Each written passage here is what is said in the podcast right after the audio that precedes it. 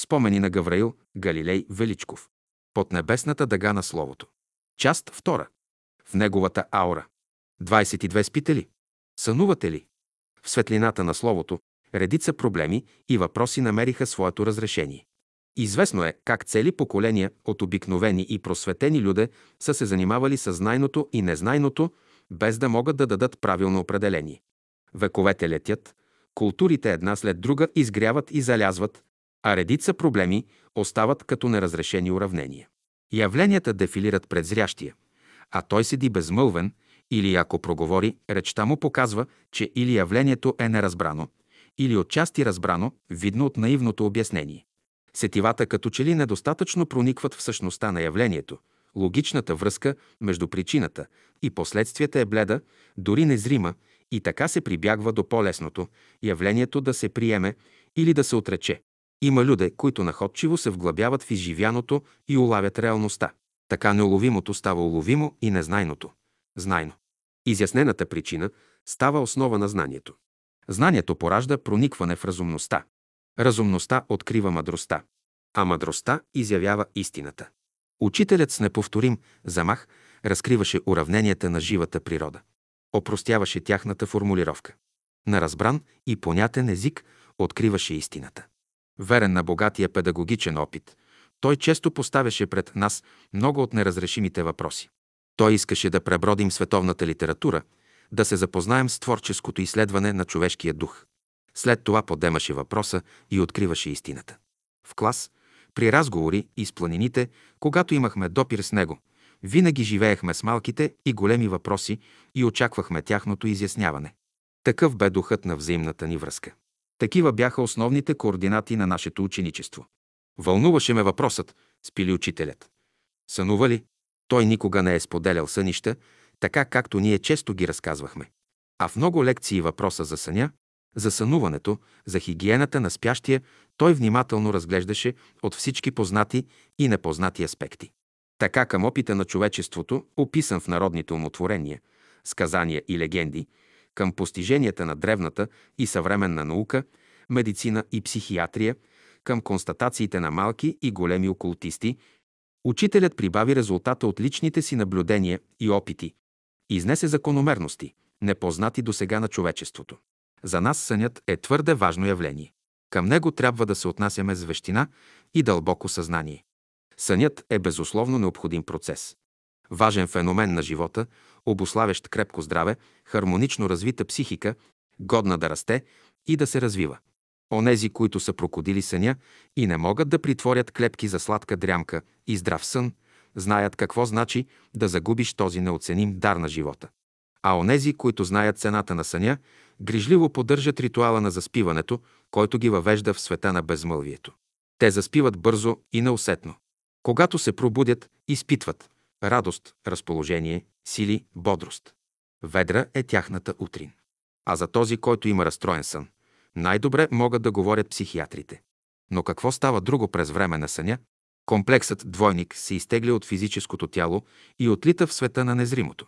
Отлитането може да бъде наблизо, около тялото, в стаята и околността, а може да бъде и в по-високи полета, тогава престояването отвъд става школа. Съзнанието се обогатява с нови възприятия, с нови идеи, с нови творчески импулси. Не само това, но духът на спящия, освободен от граничните възможности на физическото естество, установява делови контакт с много разумни същества, които съществуват за неговото повдигане и усъвършенстване. Едни помнят къде са били през време на съня и знаят какво са възприели. Такива люди имат будно съзнание. Други не помнят, но усещат вдъхновението, което ги е озарило. Тяхното съзнание се намира в фаза на пробуждане. Повечето от спящите не помнят. На тях предстои пробуждане на съзнанието за дейния живот в света на безмълвието. През време на съня физическото тяло, освободено от напрежението на комплекса двойник, усилено възстановява жизнените функции на организма. Здравият и спокоен сън на добрия човек е носител на живот за физическото тяло и косвено улеснява развитието на психиката. Пробуждането значи връщане на двойника. Той трябва идеално да проникне във всички системи и органи, за да се осигурят нормални функции. Всяко нарушение на това идеално влизане на двойника води до нежелателни болезнени процеси. Така, например, ако двойника не обгърне част от крайниците, явяват се условия за парализи. Всички физически или психически травми изместват двойника от съответните органи и те заболяват. Следователно, смисълът на оздравяващия процес се свежда до пълно проникване на двойника. Ето защо във всички времена здравият сън е бил извор на живот. През нашето време се практикува сънна терапия и това е правилно. Още нещо за лечебния процес на съня. Често пъти ускореното оздравяване се дължи на участието на редица разумни същества, взели участие в лекуването. Между обитателите на невидимия свят има големи специалисти, които отлично познават анатомията, физиологичните процеси, биохимичните превръщания, биотоковите импулси, благодарение на което успешно възстановяват и поддържат добрия тонус на организма. Така след всяка лекция, след всяка среща, след всеки разговор с учителя ние навлизахме в света на реалността, където знанието е идентично с истината. Наред с това, взаимните ни връзки с учителя прерастваха и ние неусетно навлизахме в неговия вътрешен свят. Редица условности в нашето държане и обхода отпадаха и ние все повече се осмелявахме да разглеждаме твърде значимите въпроси. Случвало се понякога да бъдем с него за по-дълго време. Такива дни имахме на изгрева, имахме и на планината. Дни без начало и без край. Наричахме ги дни, епохи. Разбира се, настъпваха моменти на умора. С нея се борехме както знаем и както можем. Изчаквахме паузата и бързахме да си поотдъхнем, да си поспим, защото следваха нови мощни моменти на творчески импулси, които никой от нас не искаше да изпусне. Но за нас отмора значи няколко часово отспиване, а за него можеше да разкаже онзи, който имаше привилегията да бъде дежурен. Често пъти неговият сън бе обикновена дрямка на плетения стол или походното легло. След това се зареждат интензивните часове на приеми, разговори, беседи, работа, която само той можеше да извърши. Така въпроса за съня на учителя зае своето място в моето съзнание и търсех изяснението му в онези основни линии, които са ми понятни. Но кога и как да запитам учителя? Не исках да навляза в непозволена близост и за това години наред търпеливо изчаквах подходящ момент, за да поставя този вълнуващ въпрос. Очакваният ден наближи. Случи се така, че новата година посрещнахме заедно с него в салона. Когато стрелката на часовника отбеляза 12 полунощ, той произнесе новогодишното слово. След няколко часа трябваше да присъстваме на утринното неделно слово и после и на беседата в 10 часа.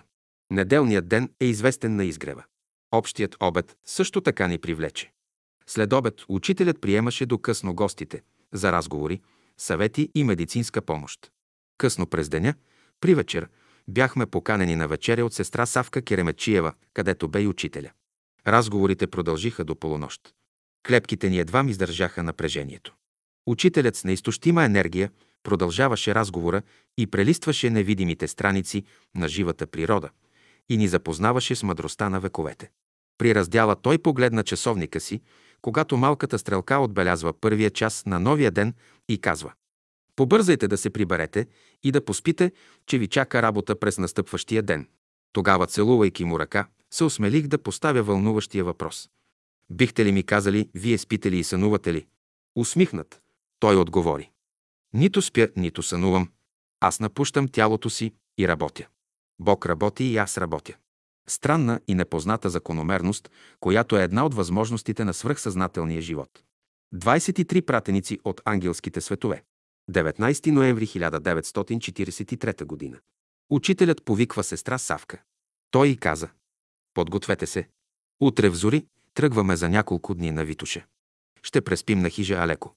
Споделете това с братята Боев и Борис. Приятна и радостна е такава екскурзия с учителя. Вървим по неговите стъпки. Има ли по-хубаво преживяване от това? Вживяваме се в неговите прояви. Има ли по-ценно възприятие от това? Неговият живот става наш живот. Има ли по-ценно единство от това? В неговата светлина природата оживява. Той открива записите на вековете. Тогава ние слушаме откровение, разчитаме заедно с него геологични истории. Времето и пространството изчезват. Заживяваме в по-високите гами на живота. Надхвърляме границите на познатите три измерения. Диханието на вечността докосва съзнанието ни и ние надрастваме себе си. Разбираме по-лесно трудното, несъизмеримото. Безкрайно малкото и безкрайно голямото не са проблеми за нас. Неразказуемо е преживяването на неговото присъствие. В аурата му ставаме едно с него. Казаното от учениците на Христа наново преживяваме. Неоценима е една екскурзия с учителя. На 20 ноември, в уречения час, приятелите са пред салона. Раниците са на гърбовете ни. Неговото бастунче потропва за последен път по плочките пред салона и тръгваме към по-високите места. Витоше е приветлива и спокойна. Ел Шедай ни посрещна с усмихнато слънце. Снехме от раменете тежките раници. Подкрепихме силите си. Учителят обичаше този кът. Със своето южно изложение на северния склон на Витоша, тази поляна е много ценен фокус на здравни енергии. Приятелите знаят това. Те тука се лекуват. Чистата изворна вода, затоплена от огъня на сухите клони, е най-необходимото питие тук. Голямата канара и каменната ограда ни пазят от ветровете. Много спомени са скътали тези чудни скали. Един ден и те ще проговорят за Господните дни, когато поляната приемаше и изпращаше видимите и невидими приятели на учителя. Хижата ни приюти. Настанихме се в две общи стаи. Тръгнахме мълцина. Но до късно през нощта пристигнаха мнозина. Имах привилегията да бъда в спалнята, където бе леглото на учителя. Моливите и писалките на приятелите неспирно отбелязваха свещени мисли, откровения, напътствия към бъднините на човечеството.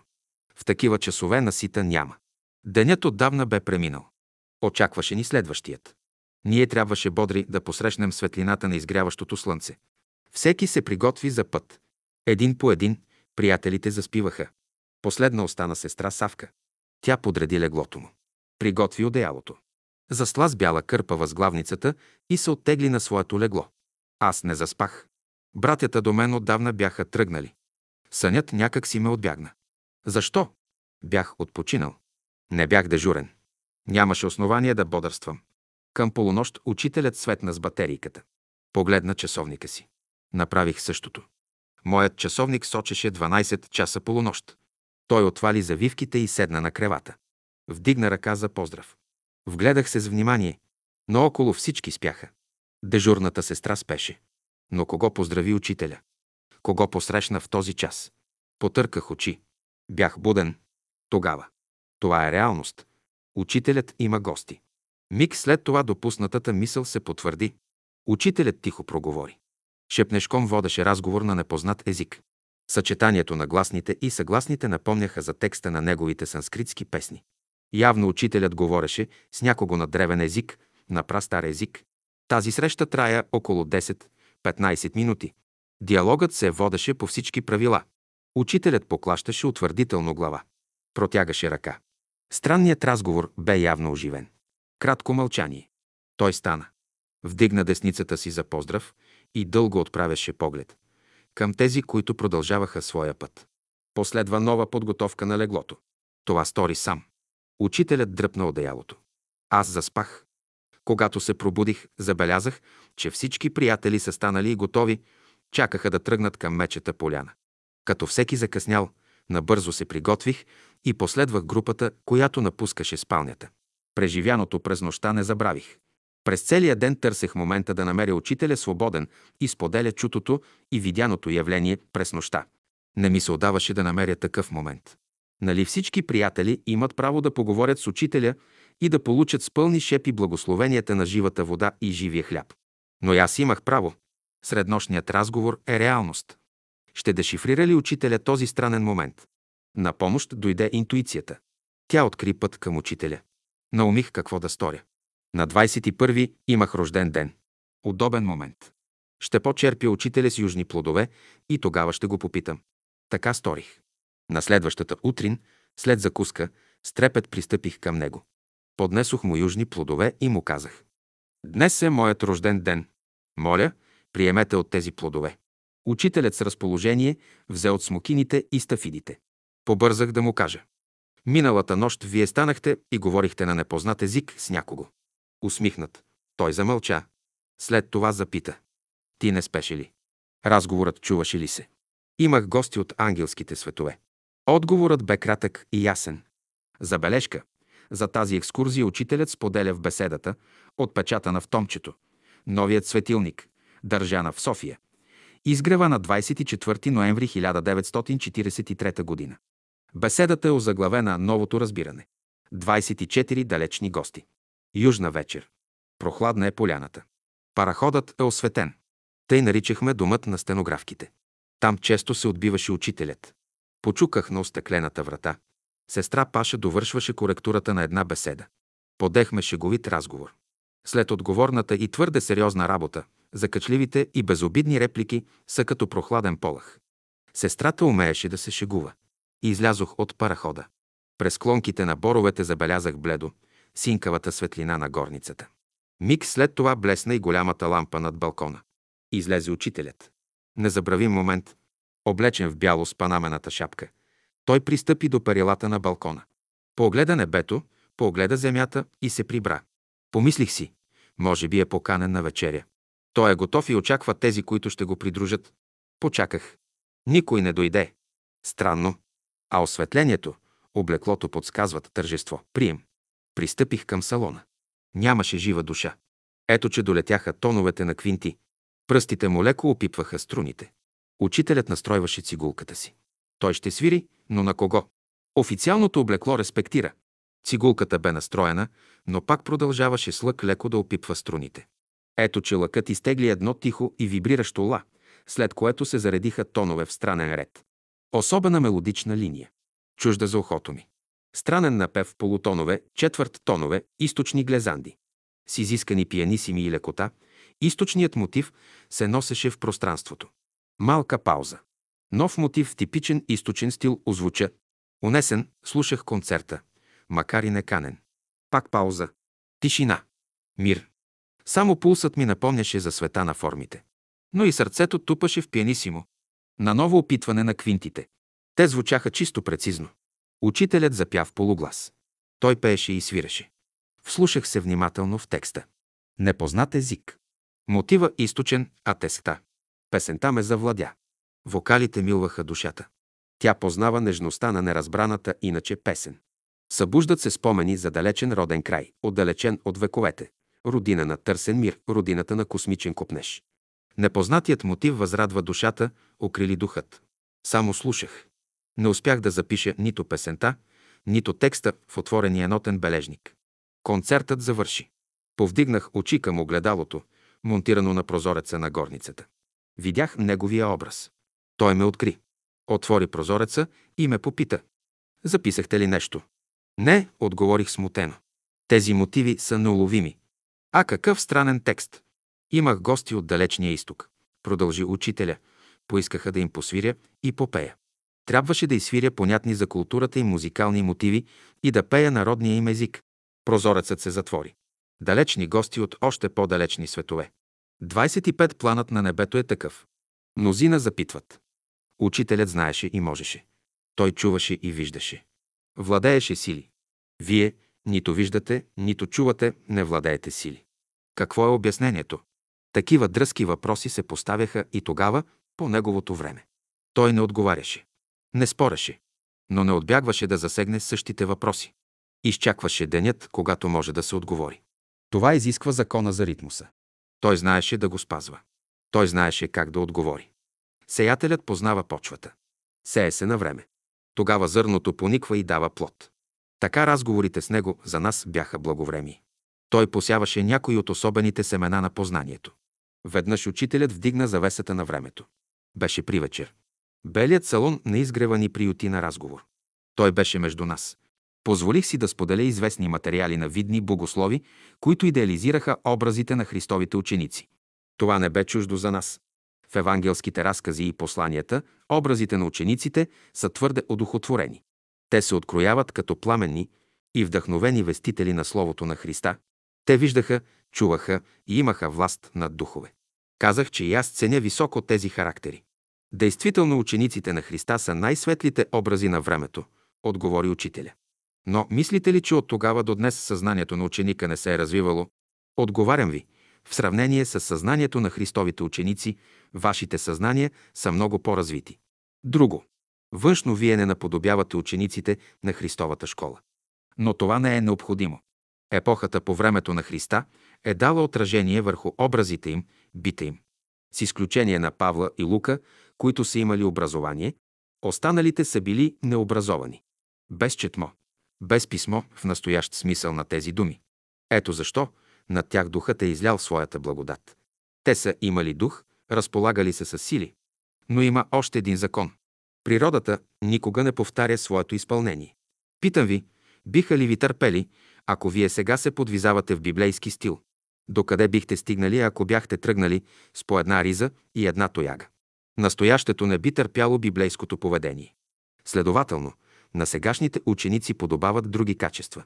Ето защо работете върху себе си. Проучвайте Словото. Прилагайте. Тогава вие ще израснете и ще принесете плод. Времето ще потвърди това в страниците на историята. Друг разговор. Той вдигна още една завеса. В дома на една сестра сме събрани на вечеря. Учителят е между нас. До него, облакатен на масата, брат Неделчо Попов тихо разговаря. Учителю, защо не вдигнете завесата на очите ни? Ние искаме да видим красотата и величието на вашата изява. Искаме да съзрем красотата на светлите ангелски ликове, за които много често ни говорите. Вие сте по-щастливи от тези, които виждат, продължи учителя, защото ме намерихте, познахте ме и слушате словото ми. Има много виждащи, които нито ме потърсиха, нито ме намериха, нито чуха словото, за което много от напредналите същества биха слезли на земята. Още един разговор. Рила. Утринното слово бе записано от стенографите. На молитвеният връх бе вече тихо. Второто езеро. Елбур отразява образите на всички, които изиграха паневритмията.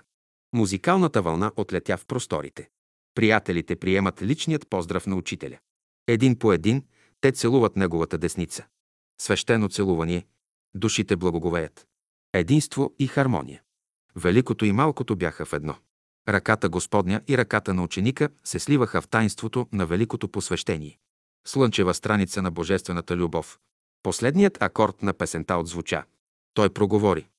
Ако това би било открито на човечеството, ако биха знаели за тържеството на Божествения дух, който се изявява на седмострунната арфа, тези езера, целият циркус и платото на бъбрека не биха могли да приютят големите множества.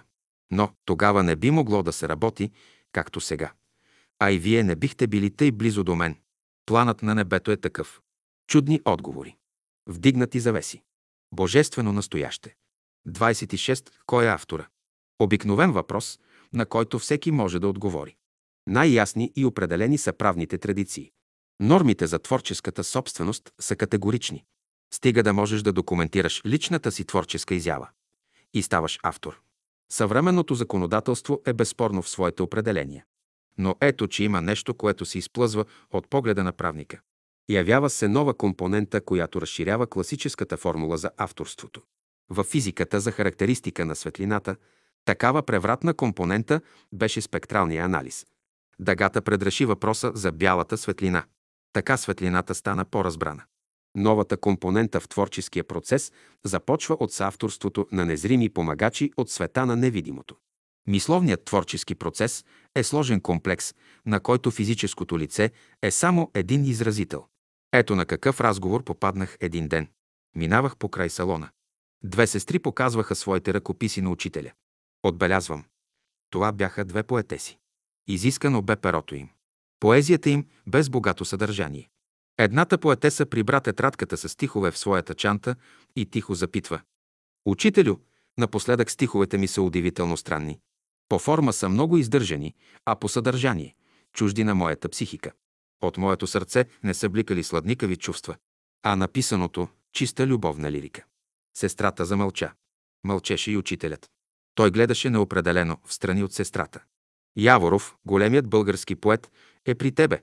Той те вдъхновява. Чрез тебе продължава любовната си лирика.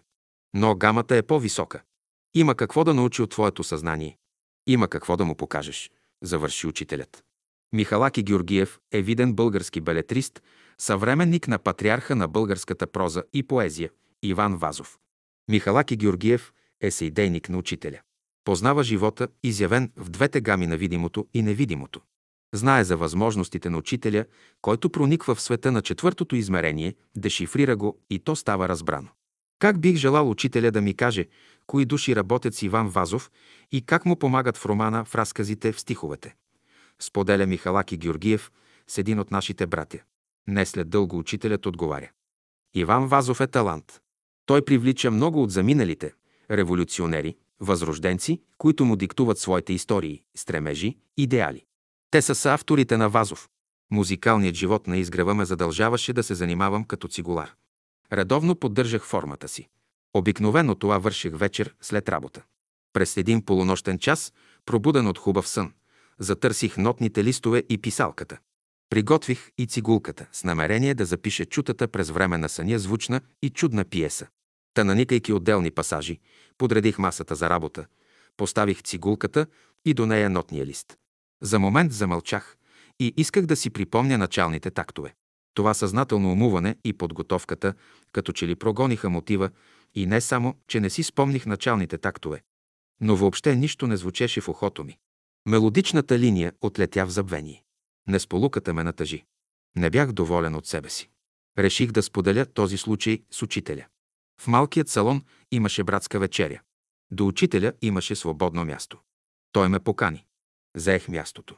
Взех участие във вечерята, но мисълта за преживения сън не ме напуща. Настъпи очаквания момент. Той ме запитва. Записал ли си нещо ново? Вместо отговор разправих случилото се. Изказах и недоволството си от несполуката. Бъди готов. В понеделник към 8 часа вечерта мотива пак ще чуеш. Запиши го, каза учителят и продължи разговорите си с приятелите. Определеният час настъпи. Мелодичната линия прозвуча. Не бе трудно да запиша това, което чувах. Такт след такт записах същия мотив, който само преди два дни не можах да нотирам. И до днес авторски подпис няма на този нотен лист. Може би бях само един съавтор на музикалния мотив. Уверен съм, че един ден юристите на бъдещето ще добавят още една алинея към закона за авторското право. 27 бележити прераждания. За голяма част от човечеството проблема за прераждането е непознат. За други интересна творческа приумица, втъкана от народния гений в митове, легенди и сказания. Отричат го църковни и философски догматици. Отрича го многослоестата общественост. За мълци на прераждането е познато и разбрано. За това феноменално явление в живота на човека се говори в закритите или открити окултни общества, както в по-далечното минало, така и в настоящето. Дълбоката древност не е чужда на потвърдени случаи на преродени личности. Учителят с замах отвали камъка на забвението, потиснал с векове проблема за прераждането. Той говори ясно и определено. Станаха известни поредица от прераждания на видни исторически личности. Станаха известни преражданията на по-големи групи от души, преминали от народ в народ, от една епоха в друга. В светлината на неговото слово прераждането е закономерност в развитието на душата. Необходимост, без която не е възможна еволюцията и възхода на човешкия дух. Без прераждането е немислима кармичната развръзка. Един живот е много къс, за да се разплете сложен кармичен възел. Един живот е много кратък, за да се направи изкуство, наука, да се овладеят закономерности на живота и да се потърси опора и смисъл в онова, което е долу и което е горе. Един живот е недостатъчен за придобиване на така желаната и скъпа за човешката душа свобода. За един живот духът на човека не може да се укрепи, да бъде мощен в просторите на битието. Не е лесно да се срещнат две души с взаимни кармични задължения. Често са необходими повече прераждания, докато връждуващите се срещнат на физическото поле и взаимно се опростят. Случва се единият да е на физическото поле, а другият в отвъдния свят. И обратното. Разминаване. Въпросът не е разрешен. Кармичното разрешение се отлага. Зареждат се нови прераждания. Стъпка по стъпка се изграждат условията, когато така ожидания момент за разплатата наближи, кармата да назрее. Разплатата е факт. Само онзи, достигнал върховете на едно изкуство, знае колко е дълъг и изминатия път, колко много качества трябва да се придобият, за да се стигне до момента, когато ръката на художника ще нанесе на платното багрите, които окото вижда. Изминатият път се измерва с прераждания. Само виртуозът музикант знае, както дивно съчетание от способности трябва да се придобият, така хармонично да се координират, за да се претвори нотното писмо във вълшебство. Талантът се придобива от живот в живот. Придобитите качества се пренасят. Опитът е градивен материал, валиден за векове. Много опити, много усилия, много разочарования, много успехи се изминат път, който затвърдява постиженията на едно изкуство. Един живот никога не може да бъде достатъчен, за да се оформи образа на хармонично развитие човек, познал и разбрал битието. Еволюцията е много дълъг път, по който минава всеки. Прераждането е фактор в еволюцията. Развитието като процес е много сложен, богати по съдържание опитности с стъпалата на едно гениално постижение. С подобни разбирания за прераждането ни запозна учителят. Той иллюстрира индивидуалните прераждания с много примери. Едни от примерите са известни на историята, други – негови лични наблюдения. Оскъдните исторически данни той допълваше. Учителят затвърди писаното за Йоанн Кръстител, че е древният израелски пророк Илия, обезглавил на своето време 400 пророка. Един от обезглавените се преражда като жена на цар Ирод. При едно пиршество тя посъветва дъщеря си да поиска, като награда за изпълнението на празничен танц, главата на Йоанн Кръстител. Йоанн е обезглавен. Стотици години съзнанието на пророк Илия е било смущавано от голямото престъпление. Стотици години избитите пророци са били непримирими с насилствената смърт, извършена от мастития и авторитетен пророк Илия. Най-сетне срещата на физическото поле е осъществена. Кармата назряла. Кармичният възъл е разплетен. Но какво става още? Съзнанието на Йоанн Кръстител приема физическото обезглавяване като очаквана развръзка. Той не търси възмездие. Прощава на Иродиада, на дъщеря й, на Ирод, на войника, екзекутор. Голям урок е предаден от просветеното съзнание на Йоанн. Те повече няма да се преследват. Така Илия, Йоанн Кръстител, придоби свободата на духът си. Учителят разкри и прераждането на Толстой, големият руски писател. Той е Сократ, атинският философ. Величави образи. Две личности, характерни за две епохи. Образи, погълнати от проблемите за любовта към човека и обичта към мъдростта. Времето, измерено с един живот, не достигна и на двамата да овладеят тайните на човешката душевност. Тя е несъизмерима, не се измерва и обхваща с радиуса на човешката мъдрост. Толстой и Сократ, изчерпали до краен предел своите възможности, не успяха да затвърдят познанието за сърцето, което обича и мрази, за душата, която страда, за духът, който се бори за повече светлина. И на двамата липсваше нещо. Липсваше им прозрението на учителя, проникнал в фибрите на душата, която цели вечности броди избитието. Търсеща изявената любов. Липсваше им знанието на учителя за копнежа на човешкия дух, който се стреми към виделината, която придава мъдрост, към разбиране, което е истина. Липсваше им учителят. На Толстой не достигна времето от един живот. Не тръгна на време за България, за среща с учителя. Той заболява. Тръгва болен. Не преминава Дунава. Не успя да стигне десницата на онзи, който щеше да му открие дверите на богата душевност и покаже красотата на пробудената душа, непозната за обикновеното човешко око, непонятна за съзнание с малък радиус. Толстой пропусна срещата с учителя на физическото поле, която щеше да му разкрие тайните на Възкресението. Една от любимите му теми. Древният Питагор, големият ум, светило и мадрец, това е познатие на нашето съвремие, доктор Рудолф Штайнер. Двамата са необикновено будни към обективното знание, овладяват го и го предават като неоценимо богатство на поколенията. Те съзнават достиженията си. Основават школи с тенденция да оставят трайни следи в историята. Питагор успя. Штайнер поиска да продължи замисленото от Питагор. И той успя. Овладя науката, но остана верен на духовното прозрение. Спиралата на познанието повдигна духът му на по-високо стъпало. Съзря по-висок идеал, словото и живота на Христа. Възлюби този идеал и посвети живота си на него. Той се опита да проникне в скрития смисъл и символика на Христовото учение. Чужд на теологията, Штайнер се докосна до езотерията и назова учението си антропософия. Европа не познава по-добър специалист по езотеричните проблеми. Неговите ученици и последователи продължават ревностно да изучават изнесените лекции. Странно повторение на две съдби. Питагоровата школа бе отречена и опожарена. Обществеността на Древна Гърция показа на историята, че е твърде изостанала, за да разбере и оцени Питагор. Съвременниците на Штайнер отрекоха учението му и опожариха школата. Той превъзмогна ненависта на своето време и изгради нов храм на самишлениците си. Още една странна постъпка. Штайнер вътрешно бе известен за присъствието на учителя в България. Подобно на Йоанн Кръстител, който позна Христа, Штайнер измери духовният образ на учителя, като божествен пратеник на духът, определен да поведе човечеството към Царството Божие, посочи го на брат Боев. Но не намери време да прескочи до България. Посетне, след физическата смърт, Штайнер бе един от незримите ученици, който редовно посещаваше лекциите на учителя. Между учениците, последователите и привържениците на школата в България са установени прераждания на немалко лица. Скромни и смирени, без претенции за външен блясък. Те заемаха своите места и вършиха определената работа. Учителят съзря в тях верните и предани души, гравитирали около Христа. Учителят позна своите ученици. Те го познаха и тръгнаха след него. Привързаността към Христа бе запазена през вековете. Тази привързаност прерасна в необичайна за съвремието ни любов към учителя. Любовта открива богатото съдържание на Словото.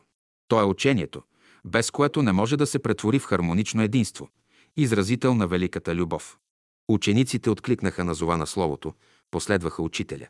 Никой освен него не бе разбрал кои и какви са скромните работници на готовата за жътва нива. Учителят откри и позна своите ученици. Не веднъж сме били свидетели на изказвания, с които той разкриваше представителите на древни школи. Между нас бяха преродени древните пророци на Израел, учениците на Христа, светилата на Александрийската школа, гадателите на Асиро, Вавилон и Халдея, философите на Елада. Българските възрожденци също така бяха заели местата си в школата. В школата на учителя си бяха дали среща всички души, преситени от собствена мъдрост и философия, всички души, оплетени в религиозни заблуди и пагубни суеверия, всички души, откъснати от реалността на живота, непознаващи новото учение за живота на великите души, носители на ожидания от векове мир, на така търсената повсеместно любов и на мъдрост, даряващо умението да се познае истината. Години наред те слушаха и ако можеха, записваха Словото. Радваха се на придобитата свобода и изплащаха последиците от преживени отклонения. Такива бяха учениците от неговата школа. Поначало учителят не разкриваше прераждането на учениците си. Имаше съображение. Разкритото прераждане не винаги е полезно. То може да смути, а може и да спъне. По-ценна и скъпа е свободата на изявата. Да се изяви човек както е устроен, както се е осъзнал, водим от идеали, то значи изписване на настоящата съдба. Често пъти миналото тежи. Неприятно е. Действа потискащо. Не случайно великата разумност е издигнала бариера, зад която е миналото. Няма съзнание, което да понася без вълнение минало, преживяно в неудачи, падения, грешки, опетнили съзнанието. Учителят бе крайно внимателен и деликатен. Поради това рядко се връщаше назад в вековете и персонално да посочи изминатия път. Но когато вдигне завесата на миналото, той откриваше онези страници, където е изписана основната идея на духът и затрудненията, породени от погрешните разбирания. Така миналото се осмисля и става ценност, стъпало към настоящето. Такива разкази обикновено учителят изнасяше, след като даден ученик напусне физическото поле. Ето, Йосиф Ариматейски, виден израилтянин, снел тялото на Христа, за да го положи в собствената си гробница, е Пеню Киров, един от първите трима, верни и предани ученици на учителя. За Йосиф Ариматейски малко е писано в Евангелията. Повече са писали поетичните и фанатични християни от средните векове. Те са сплели легендата за чудотворната чаша на Граля. Митологизиран е моментът, когато Йосиф Ариматейски е подложил съд, за да събира кръвта Христова. Капещата кръв, според легендата, изкристализирала във вълшебна чаша. Главно кръстоносците спекулират с тази легенда. Учителят не се спира на поетичните разкази. За Йосиф Ариматейски той прави допълнение към изписаното в Евангелията. Той добави, че след като Христовия дух се отделя от безжизненото тяло, вселяла се в Йосиф Ариматейски, сам снема тялото си от кръста, повива го в плащеница и го полага в каменния гроб. Една страница, скрита за обикновеното око, открита за окото на онзи, който разчита проявите на висшите духовни светове. 2000 години след тази знаменита среща с Христа, Йосиф Ариматейски идва като Пеню Киров. Одарен с развито духовно тяло, той познава учителя, разбира без остатък идеите му и тръгва след него. На онзи с пробудено съзнание, на когото е вдигната завесата и погледа прониква отвъд, на когото ухото долавя вътрешния глас, учителят се изявява в пълнота и величие. Пеню Киров не е изненадан от зарящата аура на учителя. Душата му ликува. Духът му тържествува.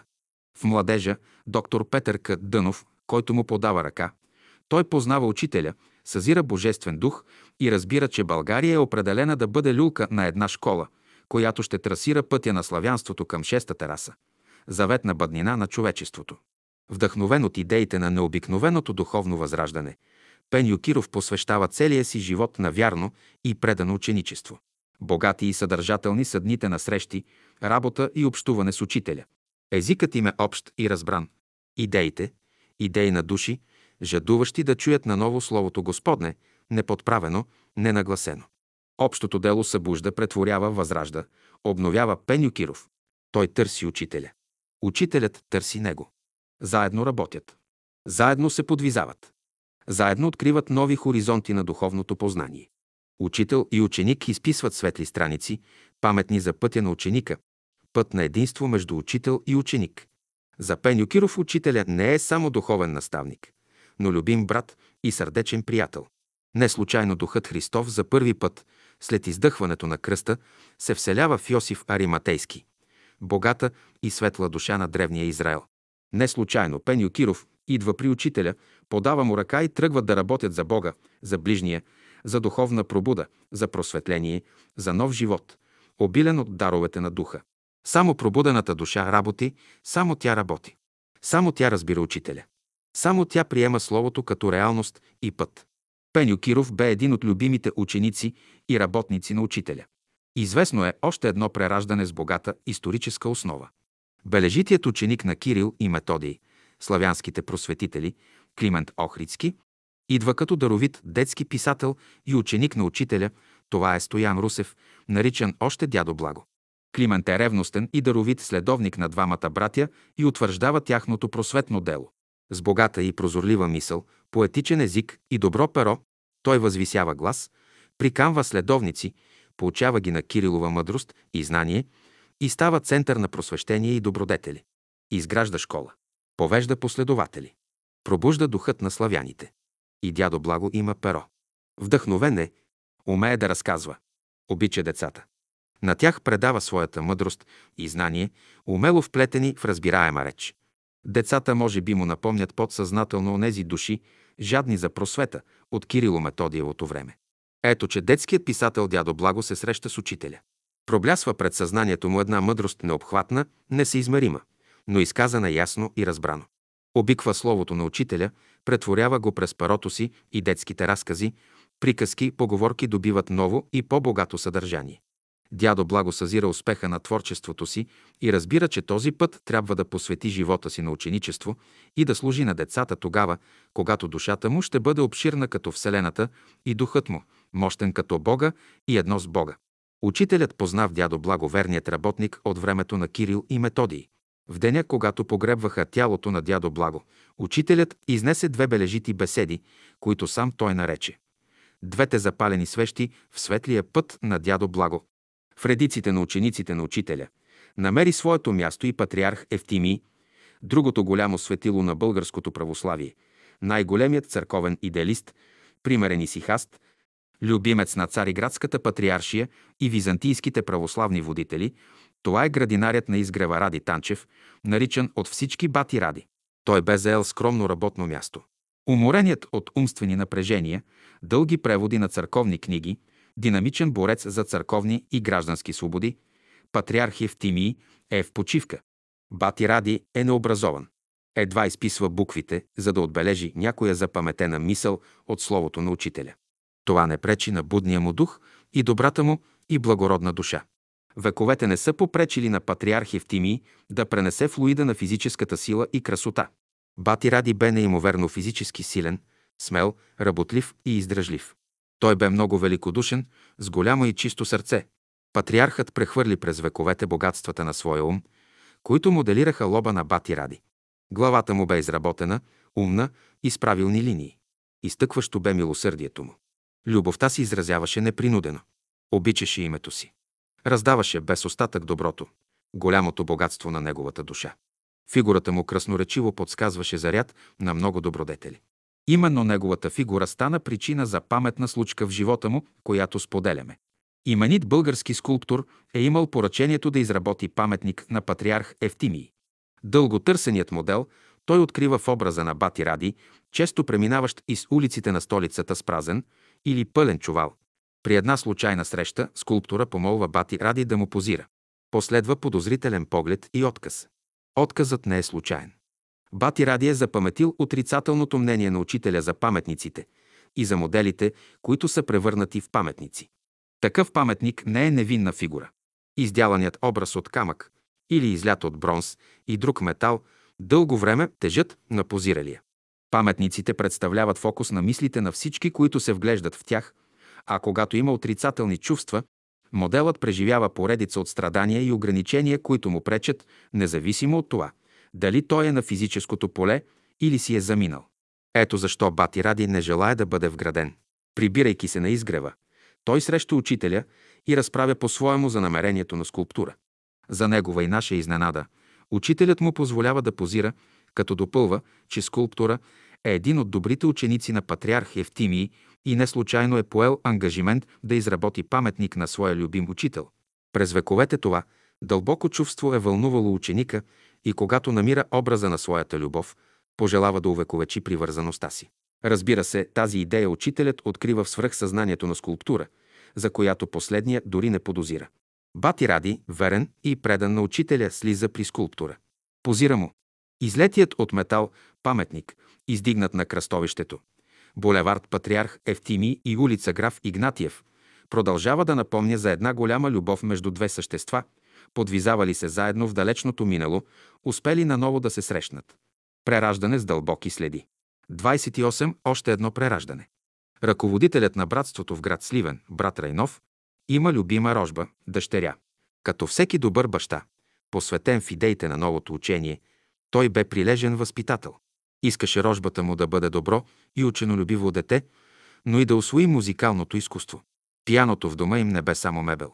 Много често добрите приятели и самишленици се събират на песни и духовни разговори, а това поддържа духът за по-смислен живот. Съкровена мечта на брат Райнов бе малкото дете да се приобщи към духовното поприще и като пианистка да заработи за преуспяване на делото.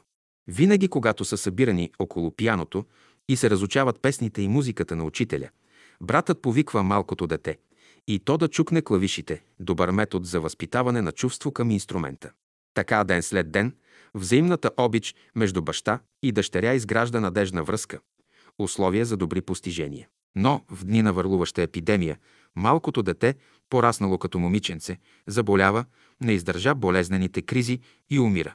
Брат Райнов е покрусен от ранната смърт на свидната рожба, макар че добре разбира смисъла и значението на подобна загуба, но бащиното му чувство е накърнено и скръпта тежи на неговата душа. Времето все пак лекува. С течение на годините бащината мъка преминава. Той се примирява с повелята на великата съдба, призовала любимата му дъщеря в друго измерение на живота. Той продължава своята дейност като ден и задълбочен сътрудник на учителя. В онези години животът на братските кръжоци в провинцията бе динамичен.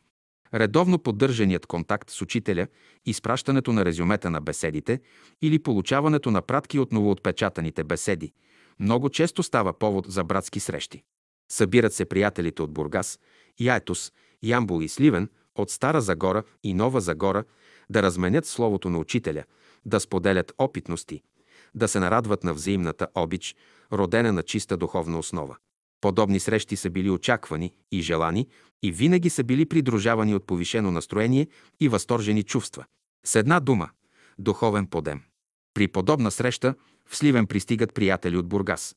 Идва и едно младо семейство с единствено момиченце на около 5-6 години. Брат Райнов поканва семейството в своя дом, което идва за пръв път в Сливен. За обща изненада, далеч преди да стигне групата до дома на брат Райнов, малкото момиченце изприпхва напред и се спира пред вратата на брата, не изчаква родителите си, преминава през двора и застава пред входа на къщата. Засмяно и развеселено, момиченцето се провиква. Това е моят дом. Не много отдавна съм живяла тук. Сега, щом вляза, ще се кача на тавана да потърся играчките си. А след това ще искам да свиря на пяното, така както ме е учил един добър татко. Изумени от непристореното поведение на детето, както брат Райнов, така и младите родители разменят погледи, изненадани от неочакваното събитие. Братът смутено поканва младото семейство в своя дом, а детето хуква по стълбището към тавана. Оттам прокънтява радостният глас на момиченцето. Намерих си играчките. За всички палавата постъпка на детето не е вече чужда, но те не бързат да споделят своите впечатления, изчакват да видят каква ще бъде развръзката на странното поведение. Момиченцето не се забавя на тавана и набързо се смъква по стъпалата. На стълбището хваща за ръце брат Рейнов и му казва «Хайде да отидем на пияното и да свирим двамата, така както ме е учил тогавашният татко. Сега аз ще те заведа в стаята, където е пияното». Брат Райнов оставя детето да го води. В съседната стая намират пияното и то с ръчички поканва брата да седне на стола, заема мястото пред неговите колене и продумва. Ей така, заедно с тебе, сме свирили на четири ръце на това пияно. Брат Райнов засвирва обща братска песен. С подавена радост запяват добрите приятели, макар че тази среща между баща и дъщеря, между стари и нови родители е колкото радостна, толкова и странна. Изключителната среща, богата по съдържание и смисъл, събужда размисъл у брат Райнов за евентуална развръзка. В старият баща се пробужда на ново чувство за задължение към родната дъщеря и пожелава в душата си наново да продължи най-добронамерено грижата за възпитание с малкото момиченце. Срещата с учителя става на изгрева. Брат Райнов споделя случката. Не скрива решението си да поиска на ново осиновяване на детето, за да закръгли замисленото намерение. Да му даде музикално образование с високата идея един ден да заработят за преуспяване на новото учение. Когато великата разумна природа се е намесила във вашите родителски отношения, тя е имала под съображение пътя на душата на дъщеря ви. Пътят на душата е истина. Истината е неотменима. Тя е самата реалност, тя е съдба. Невидимите същества, които са съдействали за развитието на вашите взаимни отношения, те най-правилно са преценили, кое е съобразно волята Божия, какъв е пътят на вашата душа и тази на детето, фактът, че те са призовали детето в невидимия свят. Това е най-доброто и най-правилно разрешение на вашата взаимна съдба. До тук е била необходима вашата бащинска обич. Сега, когато детето има нови родители, избрани от служителите на истината и съдбата в техни ръце е поверено неговото развитие. Вие нямате право да лишите детето от грижите на неговите родители, това е тяхна привилегия, така както беше ваша привилегия тогава, когато тази душа бе ваша дъщеря. Новите родители ще работят и ще помагат за развитието на детето, което сега е тяхна дъщеря. Ще ги оставите свободно да изявят своята майчина и бащина любов. В случая към младото семейство и към тяхната рожба може да проявите благородна братска обич в духа на новите идеи. Това е единственото и най-правилно разрешение на настоящото прераждане на тази душа. 29 кучето от село Батак. В световната литература често се изнасят случаи за странни и необясними прояви на животните. Всеки автор обяснява животинските прояви съобразно своето разбиране. Обикновено извода е поучителен. Някои допускат педагогичен примес в извода, а други – философски. Едните и другите условно поясняват поведението на животните, защото психичният им живот е отречен или едва доловим. Похвално в тези разкази е това, че така опознаваме живота на едни или други животински видове. А разкриването същината на дадено поведение може да открие онзи, който прониква зад видимата бариера на формите и познава деликатния език на скритото съдържание. Недообяснението понякога прераства в чудесия. Това е работата на вековете. Те раждат мита. Когато няма кой да открие мъдростта, мнозинството я опипва, чутките души я обличат в красивите форми на сказанията, песните и поезията. Така разказите преживяват вековете и достигат до нас много обогатени. В митологията истината е скрита. Истината е търсена, ние я търсим, ще я търсят и бъдните поколения. През дните, посветени на заниманията на школата на учителя, не веднъж сме били свидетели на необичайни прояви на животни, птици, насекоми, гостували на изгрева. За някои подобни моменти отминават без следа. Това е естествено. Не се прониква лесно зад завесата на видимото. А животното отстои на значителна дистанция от нас. За обикновените хора, разбираеми допирни точки с животните няма. А когато се появят известни съгласувания, резултата се отдава или на дресировката, или на някакво принудително въздействие, често пъти получавано по линия на грубости и жестокост. За учителя живота на малката клетка и многото клетки, организирани в хармоничен организъм, бе разбираем, познат и близък. Своите опити, наблюдения, дори и разговори с различни представители на животинското царство, той споделяше с нас и са описани в неговото слово. Онези, които успеят да се доберат до публикуваните беседи, разговори, ще се убедят, че няма да намерят в световната литература други разкази за паяка и мухата, за котката и мишката, за комарите и пчелите, за мравките и пеперудите, в които да се разкрива същината на тяхното поведение и характер. Като бисер в световната мъдрост ще остане знаменитият диалог между учителя и един червей, влачайки се по мократа земя. Подобни разкази по време на беседи и приятни разговори бяха желани, защото учителят ни въвеждаше в един свят, който нито познавахме, нито допускахме, че може да бъде достъпен. Тези разкази за животинския свят ще останат най-ярката иллюстрация за великата разумност, за единния живот, общ за всички същества, но изявен с по-малко или повече изразни средства. Формата е език в живата природа. Учителят познаваше този език. Богатото съдържание и великият смисъл, вложени във формата, бяха известни на учителя. Те станаха и достъпни за нас. Веднъж слушах спомен от сладкодумен беловлас брат. Той предаваше впечатленията си от една екскурзия с учителя до историческото селище Батак. Добри и предани приятели летуват по китните родопски поляни на летовището Свети Константин. Наближил денят, когато по поръчение на учителя, групата се приготвила да посети историческата църква в село Батак. Там се намират черепите на убитите по времето на прочутото баташко клане. В ранната утрин, на път към селото, беловласите приятели разговаряли за мрачните дни на турското робство, когато цели селища са били опожарявани и затривани, а населението им или избито, или отвлечено. Спомените за мъчителните дни внесли тега и мъка в душите им. Разговорите скоро секнали. Смълчаната група продължила своя път към селото. Не без вълнение са направени първите стъпки по зелената морава и каменливата пътека на селската църква, единствен свидетел на масовата жестокост. Пред струпаните черепи застанал в мълчание учителят. А приятелите знаят, че това мълчание е таинство. Таинство, валидно най-вече за заминалите в отвъдните светове. Таинство, пропито с любов, мир и светлина, което може да озари душите и на тези, чието бездушни черепи напомнят за най-драматичното минало. След не дълго мълчание учителят излиза от църквата и в купом групата напуска селото. Замислени всички крачат по белналото се шосе, което преминава близо до последните къщи. Най-неочаквано подире им пробягва куче, което почва да квичи и лае. За да се предпазят от неприятни последици, по-съобразителните правят опит да го прогонят. Едни подвикват, други размахват заканително бастуни, но кучето нито се оплашва, нито бяга, а напротив, продължава да лая и смущава замислените и изненадани от тази напаст приятели. Един от братята се отбива в страни и грабва камък. В този момент учителят се обръща и повелително казва «Не гонете кучето. Не разбирате ли, че то не лая от злоба? То ще полае още малко и ще си отиде».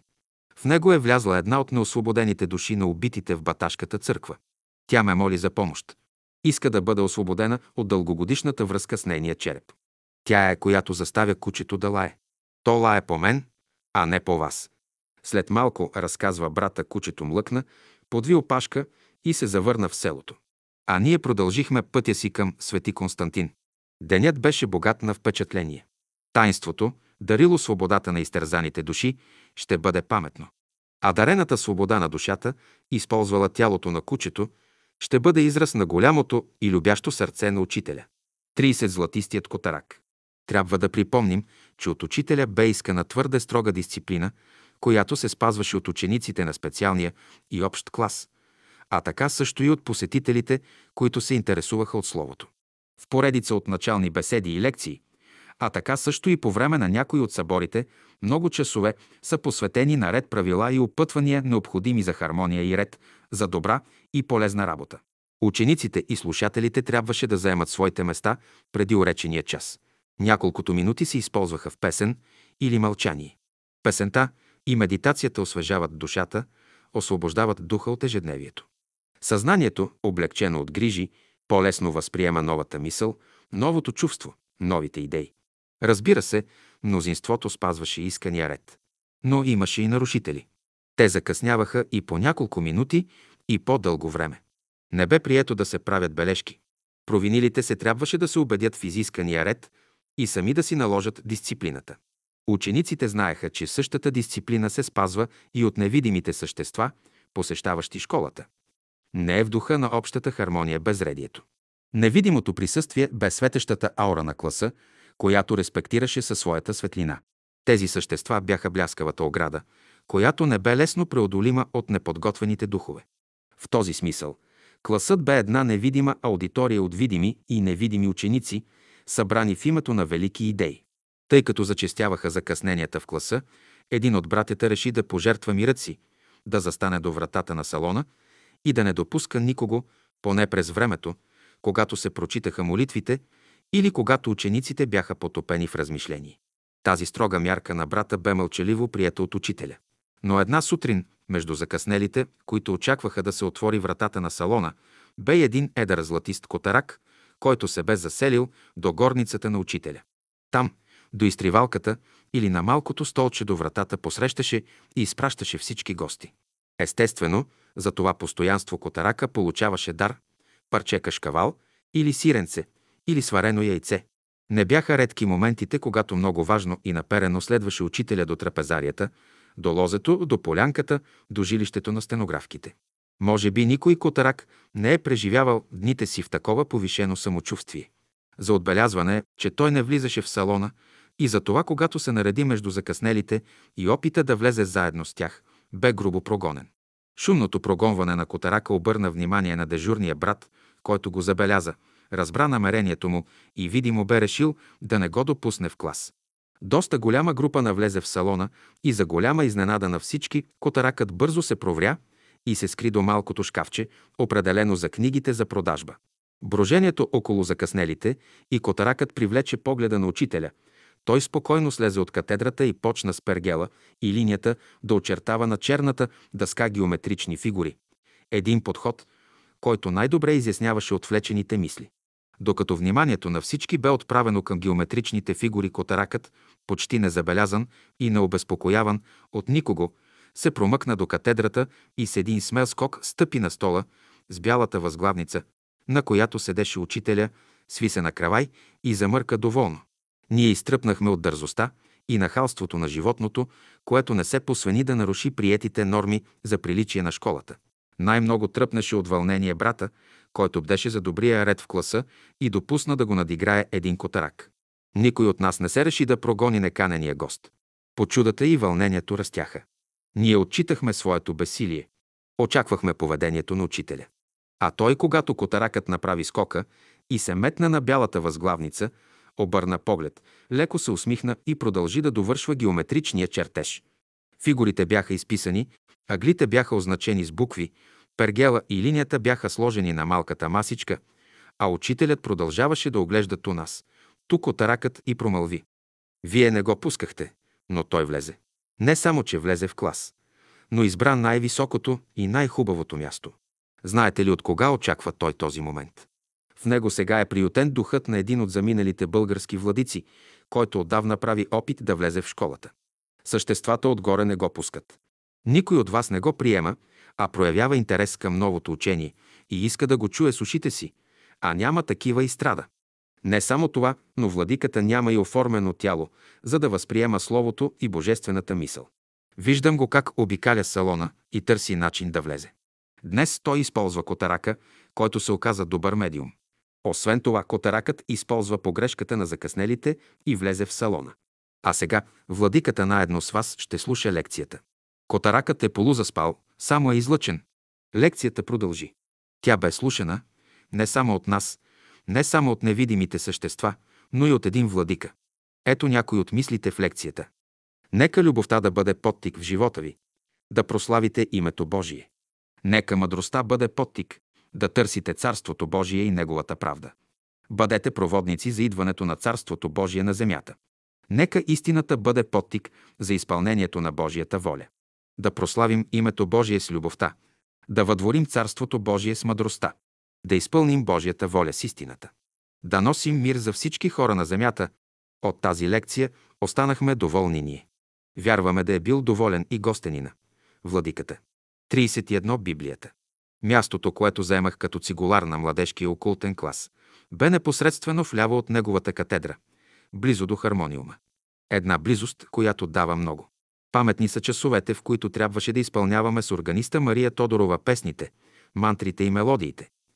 Прелюд към всяка лекция. Ние пеехме и свирехме преди учителя да влезе в клас. Песните тонират. Хармонията на класа е жизнена необходимост. Ежедневието със своите незгоди, противоречия и трудности обременява съзнанието, отклонява мисълта, отличава вниманието от основните идеи и принципи, които се разглеждат в класа. А всяка изпята песен освежава душата. Всяка песен, изпята с вдъхновение, окриля духа. Само в такава аура съзнанието разбира Словото. Ученикът расте. Това радва учителя. Точно в 5 часа сутринта вратата на салона се отваря. С Библия в ръка, учителят влиза. Изправени го посрещаме. Следват поздравителни формули, молитва, песен, лекцията започва. Прочитат се дадените теми от предишната лекция, а понякога и резюме на същата лекция. Темата на лекцията учителят може да извлече от резюмето, ако проблема е обширен и е необходимо да се окръгли изясняването му. Ако проблемът засяга въпроси и с областта на положителните или абстрактни науки, той ползва пергела, линията, транспортира и разчертава геометрични фигури. Прави възможното материята да бъде изяснена и разбрана. В геометрията той съзираше безспорна точност. А известно е, че геометричната точност е стъпало към известни истини. На физическото поле от триизмерен характер геометрията е убедителна. Известни са много лекции, в които учителят разглежда познатите форми в пространството. Зад формата той открива съдържанието. Зад съдържанието – смисъла, а зад смисъла – принципите на великата разумност. Веднъж на таблото той изписва буквите П и П1 и продължи. Ако силите на злото означим с П, силите на доброто ще трябва да означим с П1, защото силите на доброто са винаги повече от силите на злото. Доброто ще победи. Доброто е плод на любовта, любовта е плод на духа, а духът е изявление на Бога. Не бяха рядкост и лекции с теми от нашия ежедневие. С една безупречна деликатност той изнася случката, анализира отделните моменти, извлича полуката и дава съвети. Учителят бе неподражаем като педагог. Когато една от лекциите завърши, той затвори Библията и ме погледна. Не дадох особено значение на погледа. Не успях да разбера каква бе отправената към мен мисъл. Подир време бях повикан в горницата. Учителят държеше в ръката си Библията. Сне хартията, която обвиваше кориците и се оказа, че последните са разпокъсани. Ще може ли да се намери кожа и добър майстор, който да подвърже Библията? Запита учителят. Ще направя възможното. Мисля, че ще може да се подвърже. Отговорих условно, защото не бях сигурен къде да търся кожа и кой ще бъде този, който ще подвърже Библията. Заслизах по стъпалата с една неопределена увереност. Слизам, а не зная на къде да тръгна. Слизам, но в мен нараства доволство и искрица от надежда, че ще мога да бъда полезен, ще мога да извърша една, макар и малка, задача. Впоследствие много лесно и бързо се ориентирах. Намерих кожа. Намерих майстор. Поръчах подвързията. Поисках работата да бъде чиста и естетична. Оговорих датата, на която да взема Библията. На уречения ден, връщайки се късно вечерта с подвързаната Библия, вместо да отида на изгрева, реших да се прибера вкъщи. Това сторих. С трепет и внимание разглеждах хубавата подвързия. Допуснах, че това ще зарадва учителя. Запрелистих страниците на Стария и Новия Завет. Открих не без вълнение, че с почерка на учителя бяха нанесени бележки, тълкования, символични знаци, корекции на пасажи, недобре преведени и така нататък. Силно вълнение ми направиха тези бележки. Убедих се, че всичко това е резултат на вглъбени проучвания на свещената книга, породено от едно знание, познато само на учителя. В Библията той откриваше чистото слово, освободено от субективизма на автора или преводача. А такива бележки имаше и по страниците на Стария Завет и Новия Завет. Цялата Библия на учителя е изпъстрена с почерка му. А на моята маса личната ми Библия е чиста и здрава, но без бележки. Без колебание реших. Ще препиша и нанеса на моята Библия всички бележки, символични знаци, изписани от учителя. Цяла нощ с писалка в ръка, прелиствах страница след страница и преписвах бележки, знаци, подчертавах стихове, зачерквах допълнителни пасажи и най-подир преписах текста на особеното обращение на учителя към всички, които прочитат свещеното писание. На следващия ден, обогатен от впечатленията и мисли за Библията на учителя, отидох да му я поднеса. Още не изкачил последните стъпала и вратата на горницата се отваря. Учителят ме посреща усмихнат, загледан в пакета, който бе в ръцете ми. Ето Библията. Продумах и целувам десницата му. От разгънатата опаковка се показа Библията, подвързана чисто и естетично. После той разлисти няколко страници и се увери, че я почита добре. Явно, доволен от извършеното, подава десницата си. Смутен от извършения без позволение препис на неговите лични бележки, целувам ръката му и казвам. Но аз направих една погрешка. Каква? Без позволение цяла нощ съм преписвал личните ви бележки. Не съм ви питал. Моля да ме извините. Позволено е на този, който бърка в меда, да си оближе пръстите, каза учителя и се прибра в горницата. Позволявам си да споделя с всички онези, които прочетат тези редове, текста изписан собственоръчно от учителя в Библията му между Старият и Новият Завет. Всички думи Господни са верни и истини и блажен е всеки, който ги възприема и тази, неговата душа, не ще бъде в лишение, защото сам Господ ще присъства в неговата душа. Това, което Господ е казал, то е за наше спасение. Неговото слово събужда спящите духом и избавя погинващите от грях. Господ говори на сърцето и дава уверение на разума за своята истина. Той изявява своята благост на душата и прави името си познато ней. Господ управлява сърцето и просвещава умът. Знанието Господне е светлината на душата, а мирът Господен – нейното изцеление. Помни думите Господни и Неговите обещания. Той ще направи своето слово да се сбъдне. Призовавай го на всяко място и по всяко време, защото това е угодно. Немо. Блажен е който вярва и който се надява на Господа и който го люби, той е син Божий. В Библията на учителя има и други бележки и текстове, които могат да бъдат предмет на други разкази. 32. Приложните изкуства. Разговорите с учителя около топлата бумтяща печка в големия салон, след лекция и гимнастическите упражнения, винаги са били развръзка на много въпроси, повдигнати в клас или при прочит на книги. Допълнителните обяснения винаги са били ценна необходимост. А понякога не само ние поставяхме въпроси, но и той ни запитваше за онова, което сме научили и разбрали. Ние не всякога отговаряхме както трябва, защото нито имахме познания, нито имаше откъде да се почерпят информации. А когато ни запитваше за току-що изнесената от него лекция, поискваше да предадем основната мисъл и да споделим впечатленията си, ние отговаряхме не така, както трябва, защото едни от нас не запаметяваха точно и разбрано, а други предаваха със свои думи запаметеното, а имаше приятели добри стенографи, които прочитаха записаното и така отговорът бе достатъчно пълен. Не скривам, че имаше и сравнително добре подготвени в окултизма и религиозната тематика. Те обикновено се въздържаха от отговори, но когато отговаряха, трябваше да разберат, че прочетеното в окултната литература е крайно едностранчиво и неосведомено, а пояснението на учителя твърде различно, но истинно. Подобен зимен ден ни събра наново в салона.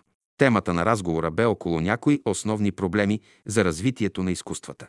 Години наред, както в общия клас, така и в специалния младежки клас, учителят не веднъж е разглеждал подобни проблеми.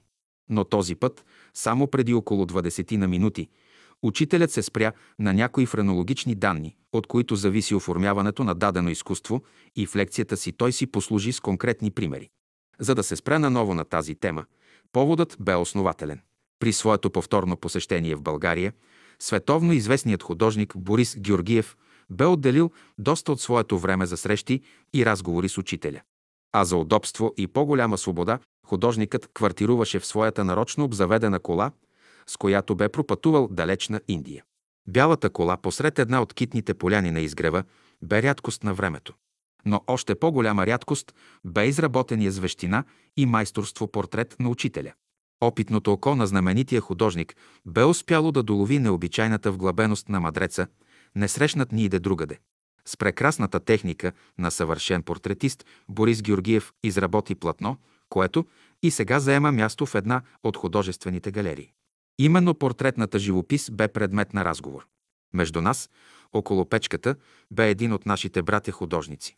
Той поиска учителя да му отговори, защо едвам през последните векове човечеството е създало живопис, а в по-близката и по-далечна древност е имало само рисунки с твърде скромни и оскъдни линии, подобно на детските и то или в профил, или в анфас, студени и бездушни като маски, без израз и без цвят. Преди да отговори, учителят постави въпроса. Защо детето драска, а не рисува, или ако рисува, не може да става дума за живопис? Правилно е да правите връзка между древните рисунки и детските дръскотии. Ще отговоря на поставения въпрос, почвайки именно от твърде удачното сравнение. Древните не са могли да правят живопис, защото от тях не са били развити всички центрове, така както последните са оформени при европейските знаменити художници. Древните не са могли да снемат на камък или папирус или кожа видимите линии. Не са имали развито око за нюансите на цветовете. А общо известно е, че художниците виждат повече цветове и повече нюанси, отколкото вижда обикновения човек. Древните са виждали, както виждат децата. Без изработени органи изкуство не се прави. Без изработена основа на челото с центрове за форма, за обем, за цвят, не може да има рисунка, нито живопис. Ръката може да е добра, сръчна, но без опора във въпросните центрове, запаметили линии, цвят и известно съдържание на формите, не може да има художествено претворяване. А това вече е известно на всинца, а и вие добре го разбирате. Ще споделя и нещо друго. Преди вас, невидимите помагачи на човечеството много търпеливо, с векове, са изработвали качество по качество във всеки човек, във всеки народ, без които не може да се прояви и развие дадено изкуство. В историята на изкуството са известни упоритата работа на цели народи, за да развият само един център. Добър пример са египтяните и древните гърци. Египтяните са известни със сръчните си ръце, но те не са имали достатъчно чувство, затова техните рисунки са плоски, двоизмерни. Статуите на старите гърци са несравними като скулптурни творби, защото по тяхно време центъра за обема и формата е бил добре развит. Но гърците са били твърде далеч от цветната живопис, защото центъра за цвят и нюансите му е бил в своята детинска фаза на развитие. Много по-късно този център намира своето правилно развитие между европейските народи и цветната живопис заема място в културата. Известни са постиженията на майсторите на цветната живопис от европейски происход. Едвам тогава сръчните ръце на египтянина, точното око на гърка и верният усет на европееца за цвят са успели да оставят шедьоври на цветната живопис и приложните изкуства. Но ако не бяха хилядолетните усилия на древните народи, да изграждат стъпка по стъпка френологичните основи за форма, цвят и съдържание на формата, днес нямаше да имаме изкуство. Ето къде е величието на напредналите същества, умело да изграждат образа на човека. Нашите съвременници са много по-правилно оформени като френологически типове, отколкото тези на древността. Без френологична основа не може да се радваме нито на художник, нито на музикант. Окото трябва добре да вижда, а ухото добре да чува. Вие също така добре знаете, че даден художник има по-богата представа за цветовете, отколкото обикновения човек. Разбира се, нямам предвид патологичните нарушения на далтонистите и други, с оскъдни представи за цветовете. Художникът има много добра представа за светлосенките, които отбягват от окото на обикновения човек. Пълни френологични данни, плюс хиромантичните за добра и сръчна ръка, са основата на творческата изява на човека като скулптор и живописец. По-очебийна е необходимата връзка между отделните качества, които трябва да има един музикант. Всеки изпълнител, било той певец или инструменталист, трябва да има изработено ухо, чувствително към музикалните тонове.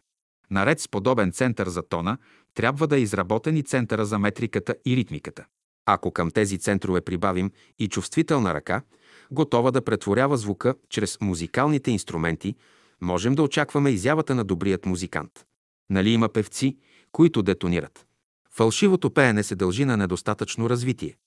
Центъра за тона и певеца не може да прави разлика между тях. А има и други, които са без достатъчно развито ритмично чувство. Те пък не могат да спазват времетраенето на тоновете и те мъчно запаметяват мелодичната линия. А има и такива, които не могат да контролират гласните струни, а още по-малко – ръцете си. Явно е, музикантът трябва да има стабилно към тоновете ухо, сигурно ритмично чувство и ръка, готова да даде музикален израз на звука. При европейските народи музикалното изкуство е достигнало най-голямо съвършенство. Но и това съвършенство е резултат на многовековен път, изминат от много народи в далечната древност. По-настоящем ние си служим с 7 тонната музикална гама, а китайците – 5 тонната. А има народи, които ползват 3 тонната гама, а африканските народи си служат с крясъци и викове. Прави особено впечатление, че тези народи, които не познават пеенето, имат развито чувство за ритмика. Така, например, особено африканските народи са известни с богатото разнообразие на ритмите. Ето какъв е изминатият път на музикалното изкуство. Учителят изгледа за мълчания художник и го попита. Разбрахте ли, защо едвам през последните векове се появи цветната живопис и изобщо живописта? Пътят към изкуството, към съвършенството е път, изминат от хилядолетия на много народи. Ето защо всяко изкуство добива планетна гражданственост. Тук е верен принципа, постиженията на едного са принос в съкровищницата на цялото човечество. Постиженията на отделните народи също така са принос към съвършенството на цялото човечество. Изкуството въобще е великолепно съединително звено и то ще принесе добър плод на земята. Ако в древността хората на изкуството считаха се посветени, пример за това е Орфей, то настоящите художници и музиканти също можем да назовем посветени. Изминат е много големият и труден път към достиженията на изкуството и когато по-настоящем той е в ръцете на голямо мнозинство от добри специалисти, не е далеч времето, когато изкуството ще изиграе така ожиданата роля, да изгради хармоничната личност в хармоничното общество. Това бяха заключителните мисли, изказани от учителя около затоплената печка в големия салон. 33 луната. Над Софийското поле премина лятна дъждовна буря. Тъмни облаци, слезли много ниско, изливаха обилно дъжд. Една след друга светкавиците показваха пътя на мълниите и осветяваха с блясък небе и земя. В подобни дни природата ликува. Обилният дъжд е желан. Той носи благодатна влага, носи чистота, а бурните въздушни маси поднасят ведрина и свежест. Винаги след буря настъпват спокойни дни, а нощите привличат погледа с нежния трепет на звездите, вестители на лъчезарно утро. Изгревяни, особено тези, които успяха да посрещнат деня, изпитаха радостта да видят как внезапно лумна първият слънчев лъч, привлечен от чистотата на окъпаното утро, и като че ли по-бързо от всякога озари мълчаливите върхове на Витуша, обагри ги с пурпур, заслиза към изгрева, за да се ръкува с тези, които го очакваха. Подобни утрини са редки дори и за Рилските езера. Ние, живущите в града, лишени от възможността да приветстваме настъпилия лъчезарен ден, оставахме до късна вечер на изгрева между приятелите и ако случаят можеше да ни поднесе среща или разговор с учителя, приемахме това като богат дар на красивия ден. Тази вечер диханието на изгрева бе така спокойно, на душите ни бе така приятно, че не ни се прибираше в аурата на големия град. Лунният изгрев ни завари в кръга на добрите приятели. Тя изплува над хоризонта като огромно светило и за кратко време се извиси на небосвода. С мекотата на своя поглед тя се взираше по лицето на земята и търсеше да поздрави тези, които доскоро се радваха на слънчевите зари. Преди да заслизам към града, реших да намина край салона. Може би вечерта носеше очакван дар, среща с учителя. Така и стана. Предприемната се белна неговата фигура. Бялото му облекло, осветено от пълноликата луна, лъчеше светлина и не бе трудно, макар и отдалеч да позная, че разговаряше с една сестра. Когато се приближих, видях, че Цанка Екимова оживено разговаряше с учителя. Бях готов, преминавайки край тях, само да поздравя учителя и да отмина, но той ме изпревари. Протегна десницата, която целунах, а това бе повече от покана да остана при тях. А луната бе вече доста високо по небосвода и така светла и приветлива, изглеждаше така близо, като че ли всеки момент можеше и тя да вземе участие в импровизираната и непринудена среща. А за това луната имаше пълно право, защото разговора бе именно за нея. Останах да слушам. Учителят в полугласа на баритоновия тембър изнасяше пред Цанка цяла лекция за луната. Тази вечер, по-добре от всякога, ние се радваме на това небесно светило, но и тя ни се радва. Доволна от окъпания от обилния дъжд въздух, тя показва своя чар с още по-голяма яснота и блясък. Богата е видимостта на днешния ден. Наричам я лунна видимост. Там няма въздух и влага, и окото вижда надалеч, както вижда и наблизо. Ако отидете на Луната, разбира се, не с тези тела, ще се уверите в това, което ви казвам. Там видимостта е абсолютна, а тук на Земята – относителна. При нас въздухът има определена роля с много задачи. Въздухът пренася звука и ние се чуваме. Но на Луната подобен разговор не може да се води. Няма кой да раздвижи гласните струни, а това върши само въздухът. С една реч, там нито може да се говори, нито има кой да ни чуе. Обаче разумната природа И тук е разрешила въпроса с общуването между съществата. Обитателите на Луната са напреднали души, помощници на човечеството и тяхната мисия за нас е много важна. Но те не са в физически тела, подобно на нашите, а са облечени в една по-фина материя – най-добрата етерна материя. Безспорно, техните тела имат великолепно развити органи за общуване и те общуват не само помежду си, но и с нас, и с всички същества по Вселената. Вие виждали ли сте заминалите? Виждали ли сте обитателите на космическото пространство? Заминалите съществуват, съществуват и обитателите на Луната. Но вие нито ги виждате, нито ги чувате. Аз виждам заминалите, виждам съществата на Луната, разговарям с тях, така както беседвам с вас. Единствената ви възможност да общувате както с заминалите, така и с други същества, при вас е сънуването. Ако сънят ви е ясен и вие може да запаметите сънуваните образи, ще споделите както срещата, така и разговорите. Този, който е бил буден до вас, по време на съня ви нито вижда какво сънувате, нито чува воденият разговор. Ето това е една идея за обяснение на контакта ви с заминалите или с съществата от далечните светове. Луната привлече погледа на учителя и той се загледа в нейния блестящ лик. Не след дълго запита. Искате ли да я видите с моят телескоп? Ще донеса тръбата, за да прочетете по-добре написаното по лицето на Луната. Той влезе в приемната и изнесе портативния телескоп. Далекогледна тръба с триножник. Помогнахме с Цанка да нагласим металическата стойка, а учителят се справяше с окуляра, след това сам монтира тръбата и покани Цанка да погледа. Пред нейните очи лунният пейзаж бе още по-светъл и тя сподели, че вижда очертанията на планини и долини, които с просто око не се забелязват. В този момент към нас се приближи Бати Ради. Учителят го покани и той да погледа луната. Бати Ради даде израз на своята радост, като възкликна. Я там било светло и може да се живее. То било хубаво, ама защо не виждам хора? Учителю, там има ли човеци? Отговор не последва. След Бати Ради и аз погледнах лунните планини и долини. Тогава учителят добави. Когато се пробуди третото око, т.е. духовното зрение, когато се пробуди духовното ухо, тогава вие ще виждате съществата, ще общувате с тях, ще се разбирате с тях, тогава ще ви се открият много нови и по-богати възможности за контакт с тези, които за сега са невидими. В битието всичко е зримо, но това става със съответните органи. В битието с всеки го може да общувате и да се разбирате, защото обитателите на далечните светове са проникнати от съзнанието за любов към всички, защото те виждат и усещат присъствието на Великият Божествен дух.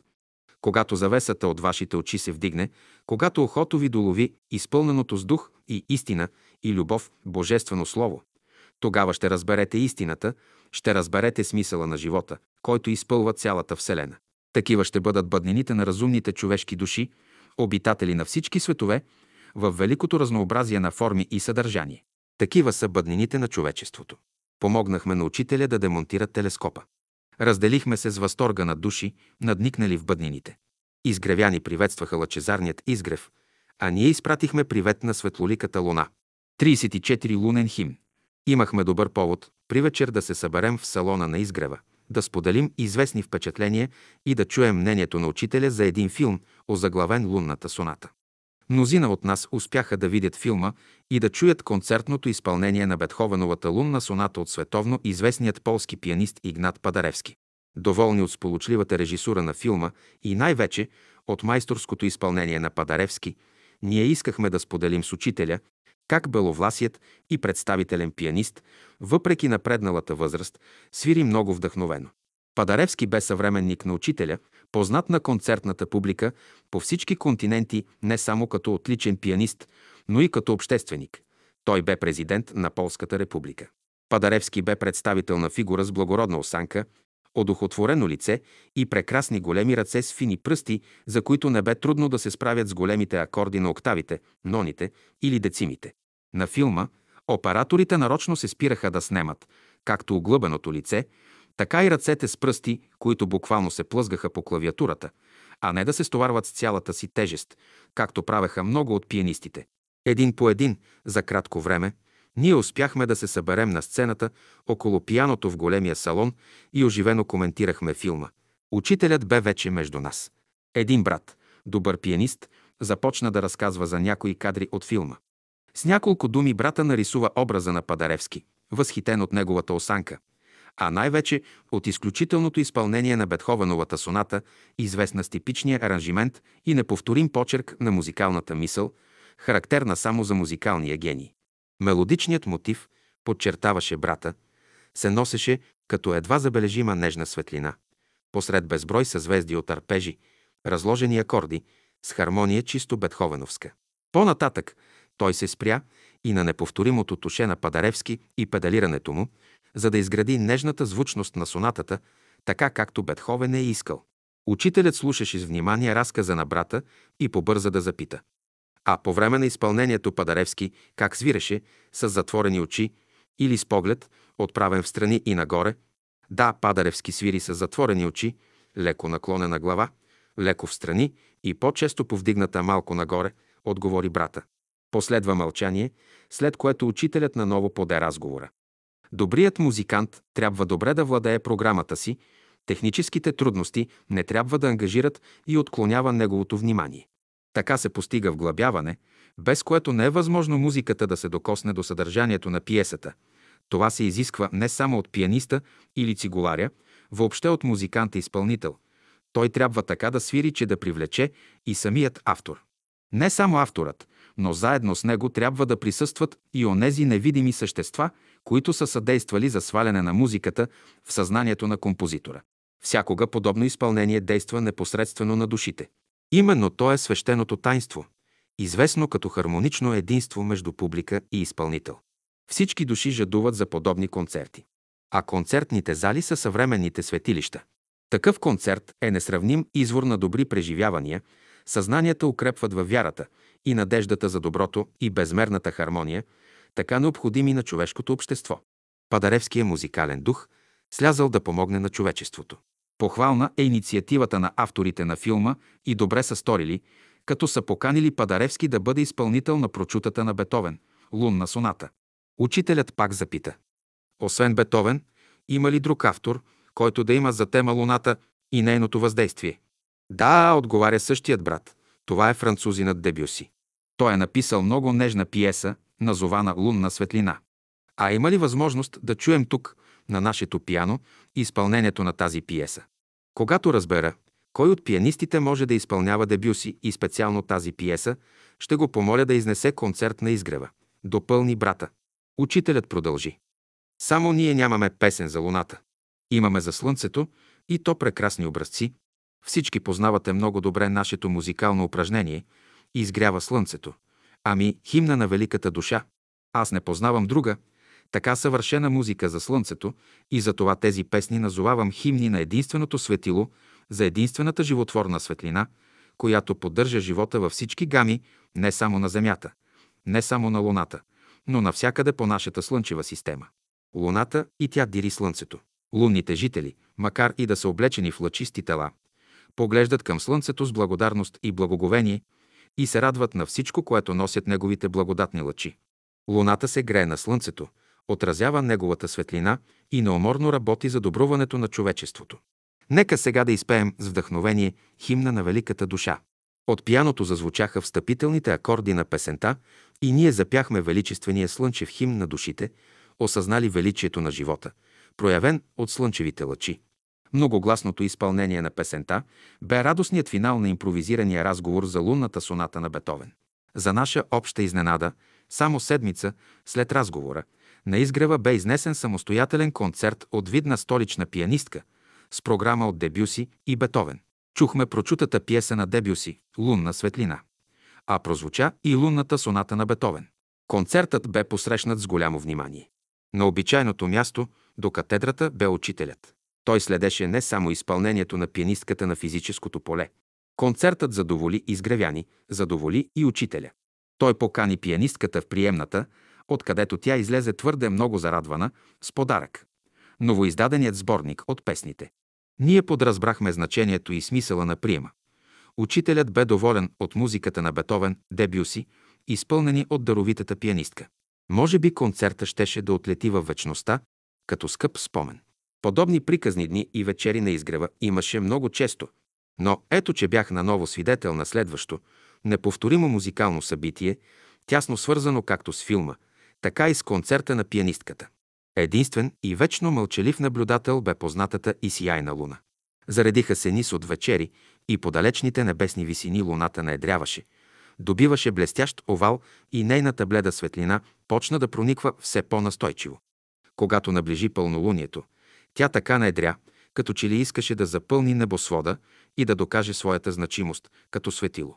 Тя надникна над хоризонта много смело и настойчиво.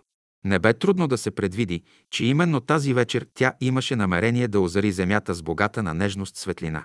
Не след дълго, когато уморените от трудовото ежедневие изгревяни загасиха последните светлинки, луната като че ли поспря своя ход, застана над салона и се вгледа в белоснежните му одежди. Ограден от полусенките на лещака и стройните борове, салонът лъчеше лунна светлина. Луната внимателно оглеждаше изгрева и правеше всичко възможно да озари свещеното място, познато много добре на нейните жители, осведомени за бележитата светиня на земята. Те слизаха и възлизаха, отнасяйки съкровена мисъл за нови творчески импулси в безбрежното битие на живота. Както частичко се случва, тази вечер позакъснях на изгрева. Бързах да се прибера. Нямах намерение да се спирам. И без то и луната изпълняваше превъзходно своето дежурство. Все пак наминах край салона, преди да се спусна стремително с велосипеда си към дома. Наново изненада. На балкона, опрян на перилата, бе застанал учителят. Облечен най-официално в белите дрехи и с бялата панамена шапка на глава, оглеждаше ту лунния диск, ту ширналата се панорама. Не исках да попреча на лунната идилия и леко свих до пейките. Учителят ме забеляза. Напусна балкона, премина през горницата, заслиза по стъпалата на дървената стълба, влезе в салона, премина по край катедрата, стъпи на сцената и се поспря до пияното. Всичко това стана така бързо и неочаквано. Успях само да се приближа до салона и застанах до прозореца.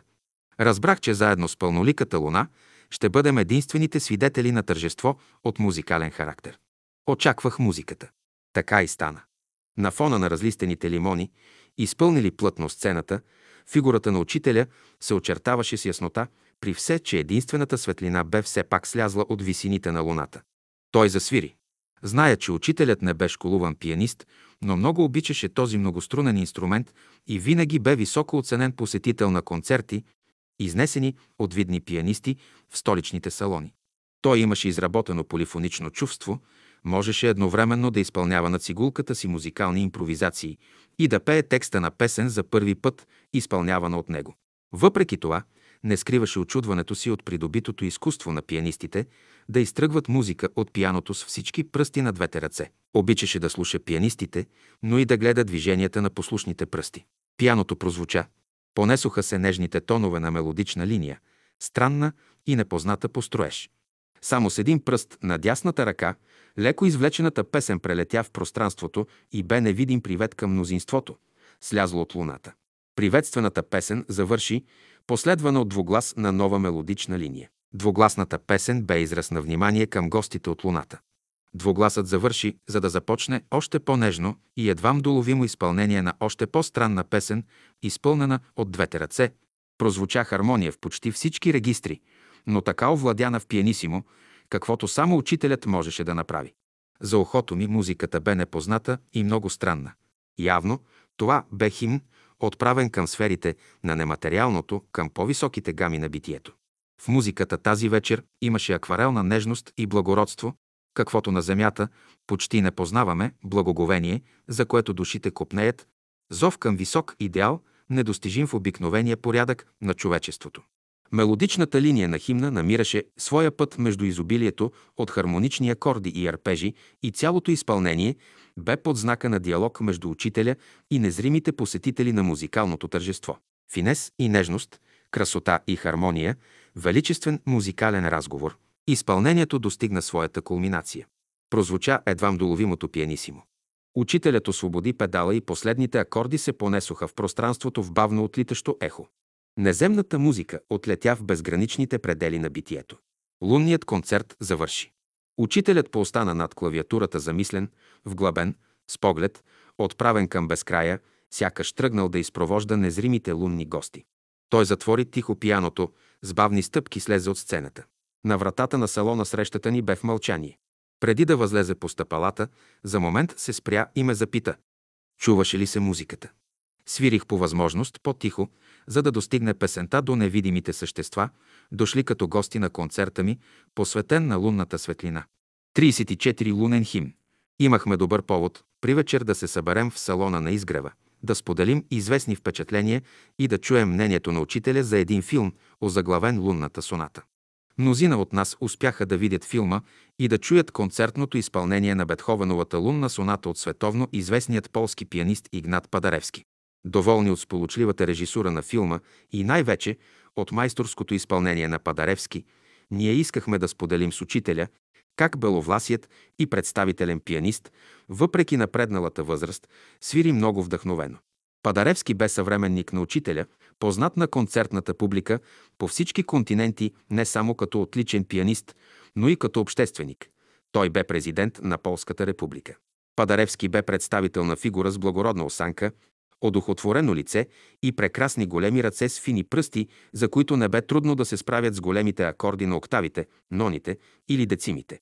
На филма операторите нарочно се спираха да снемат както оглъбеното лице, така и ръцете с пръсти, които буквално се плъзгаха по клавиатурата, а не да се стоварват с цялата си тежест, както правеха много от пианистите. Един по един, за кратко време, ние успяхме да се съберем на сцената около пияното в големия салон и оживено коментирахме филма. Учителят бе вече между нас. Един брат, добър пианист, започна да разказва за някои кадри от филма. С няколко думи брата нарисува образа на Падаревски, възхитен от неговата осанка, а най-вече от изключителното изпълнение на Бетховеновата соната, известна с типичния аранжимент и неповторим почерк на музикалната мисъл, характерна само за музикалния гений. Мелодичният мотив, подчертаваше брата, се носеше като едва забележима нежна светлина. Посред безброй съзвезди от арпежи, разложени акорди, с хармония чисто бетховеновска. По-нататък той се спря и на неповторимото туше на Падаревски и педалирането му, за да изгради нежната звучност на сонатата, така както Бетховен е искал. Учителят слушаше с внимание разказа на брата и побърза да запита. А по време на изпълнението Падаревски как свиреше, с затворени очи или с поглед, отправен в страни и нагоре. Да, Падаревски свири с затворени очи, леко наклонена глава, леко в страни и по-често повдигната малко нагоре, отговори брата. Последва мълчание, след което учителят наново поде разговора. Добрият музикант трябва добре да владее програмата си, техническите трудности не трябва да ангажират и отклонява неговото внимание. Така се постига вглъбяване, без което не е възможно музиката да се докосне до съдържанието на пиесата. Това се изисква не само от пианиста или цигуларя, въобще от музиканта-изпълнител. Той трябва така да свири, че да привлече и самият автор. Не само авторът, но заедно с него трябва да присъстват и онези невидими същества, които са съдействали за сваляне на музиката в съзнанието на композитора. Всякога подобно изпълнение действа непосредствено на душите. Именно то е свещеното тайнство, известно като хармонично единство между публика и изпълнител. Всички души жадуват за подобни концерти. А концертните зали са съвременните светилища. Такъв концерт е несравним извор на добри преживявания, съзнанията укрепват във вярата и надеждата за доброто и безмерната хармония, така необходими на човешкото общество. Падаревския музикален дух слязал да помогне на човечеството. Похвална е инициативата на авторите на филма и добре са сторили, като са поканили Падаревски да бъде изпълнител на прочутата на Бетовен – Лунна соната. Учителят пак запита. Освен Бетовен, има ли друг автор, който да има за тема Луната и нейното въздействие? Да, отговаря същият брат. Това е французинът Дебюси. Той е написал много нежна пиеса, назована Лунна светлина. А има ли възможност да чуем тук, на нашето пиано, изпълнението на тази пиеса? Когато разбера, кой от пианистите може да изпълнява Дебюси и специално тази пиеса, ще го помоля да изнесе концерт на изгрева. Допълни брата. Учителят продължи. Само ние нямаме песен за луната. Имаме за слънцето и то прекрасни образци. Всички познавате много добре нашето музикално упражнение «Изгрява слънцето». Ами, химна на великата душа. Аз не познавам друга, така съвършена музика за слънцето и затова тези песни назовавам химни на единственото светило, за единствената животворна светлина, която поддържа живота във всички гами, не само на Земята, не само на Луната, но навсякъде по нашата слънчева система. Луната и тя дири слънцето. Лунните жители, макар и да са облечени в лъчисти тела, поглеждат към слънцето с благодарност и благоговение и се радват на всичко, което носят неговите благодатни лъчи. Луната се грее на слънцето, отразява неговата светлина и неуморно работи за добруването на човечеството. Нека сега да изпеем с вдъхновение химна на великата душа. От пияното зазвучаха встъпителните акорди на песента и ние запяхме величествения слънчев химн на душите, осъзнали величието на живота, проявен от слънчевите лъчи.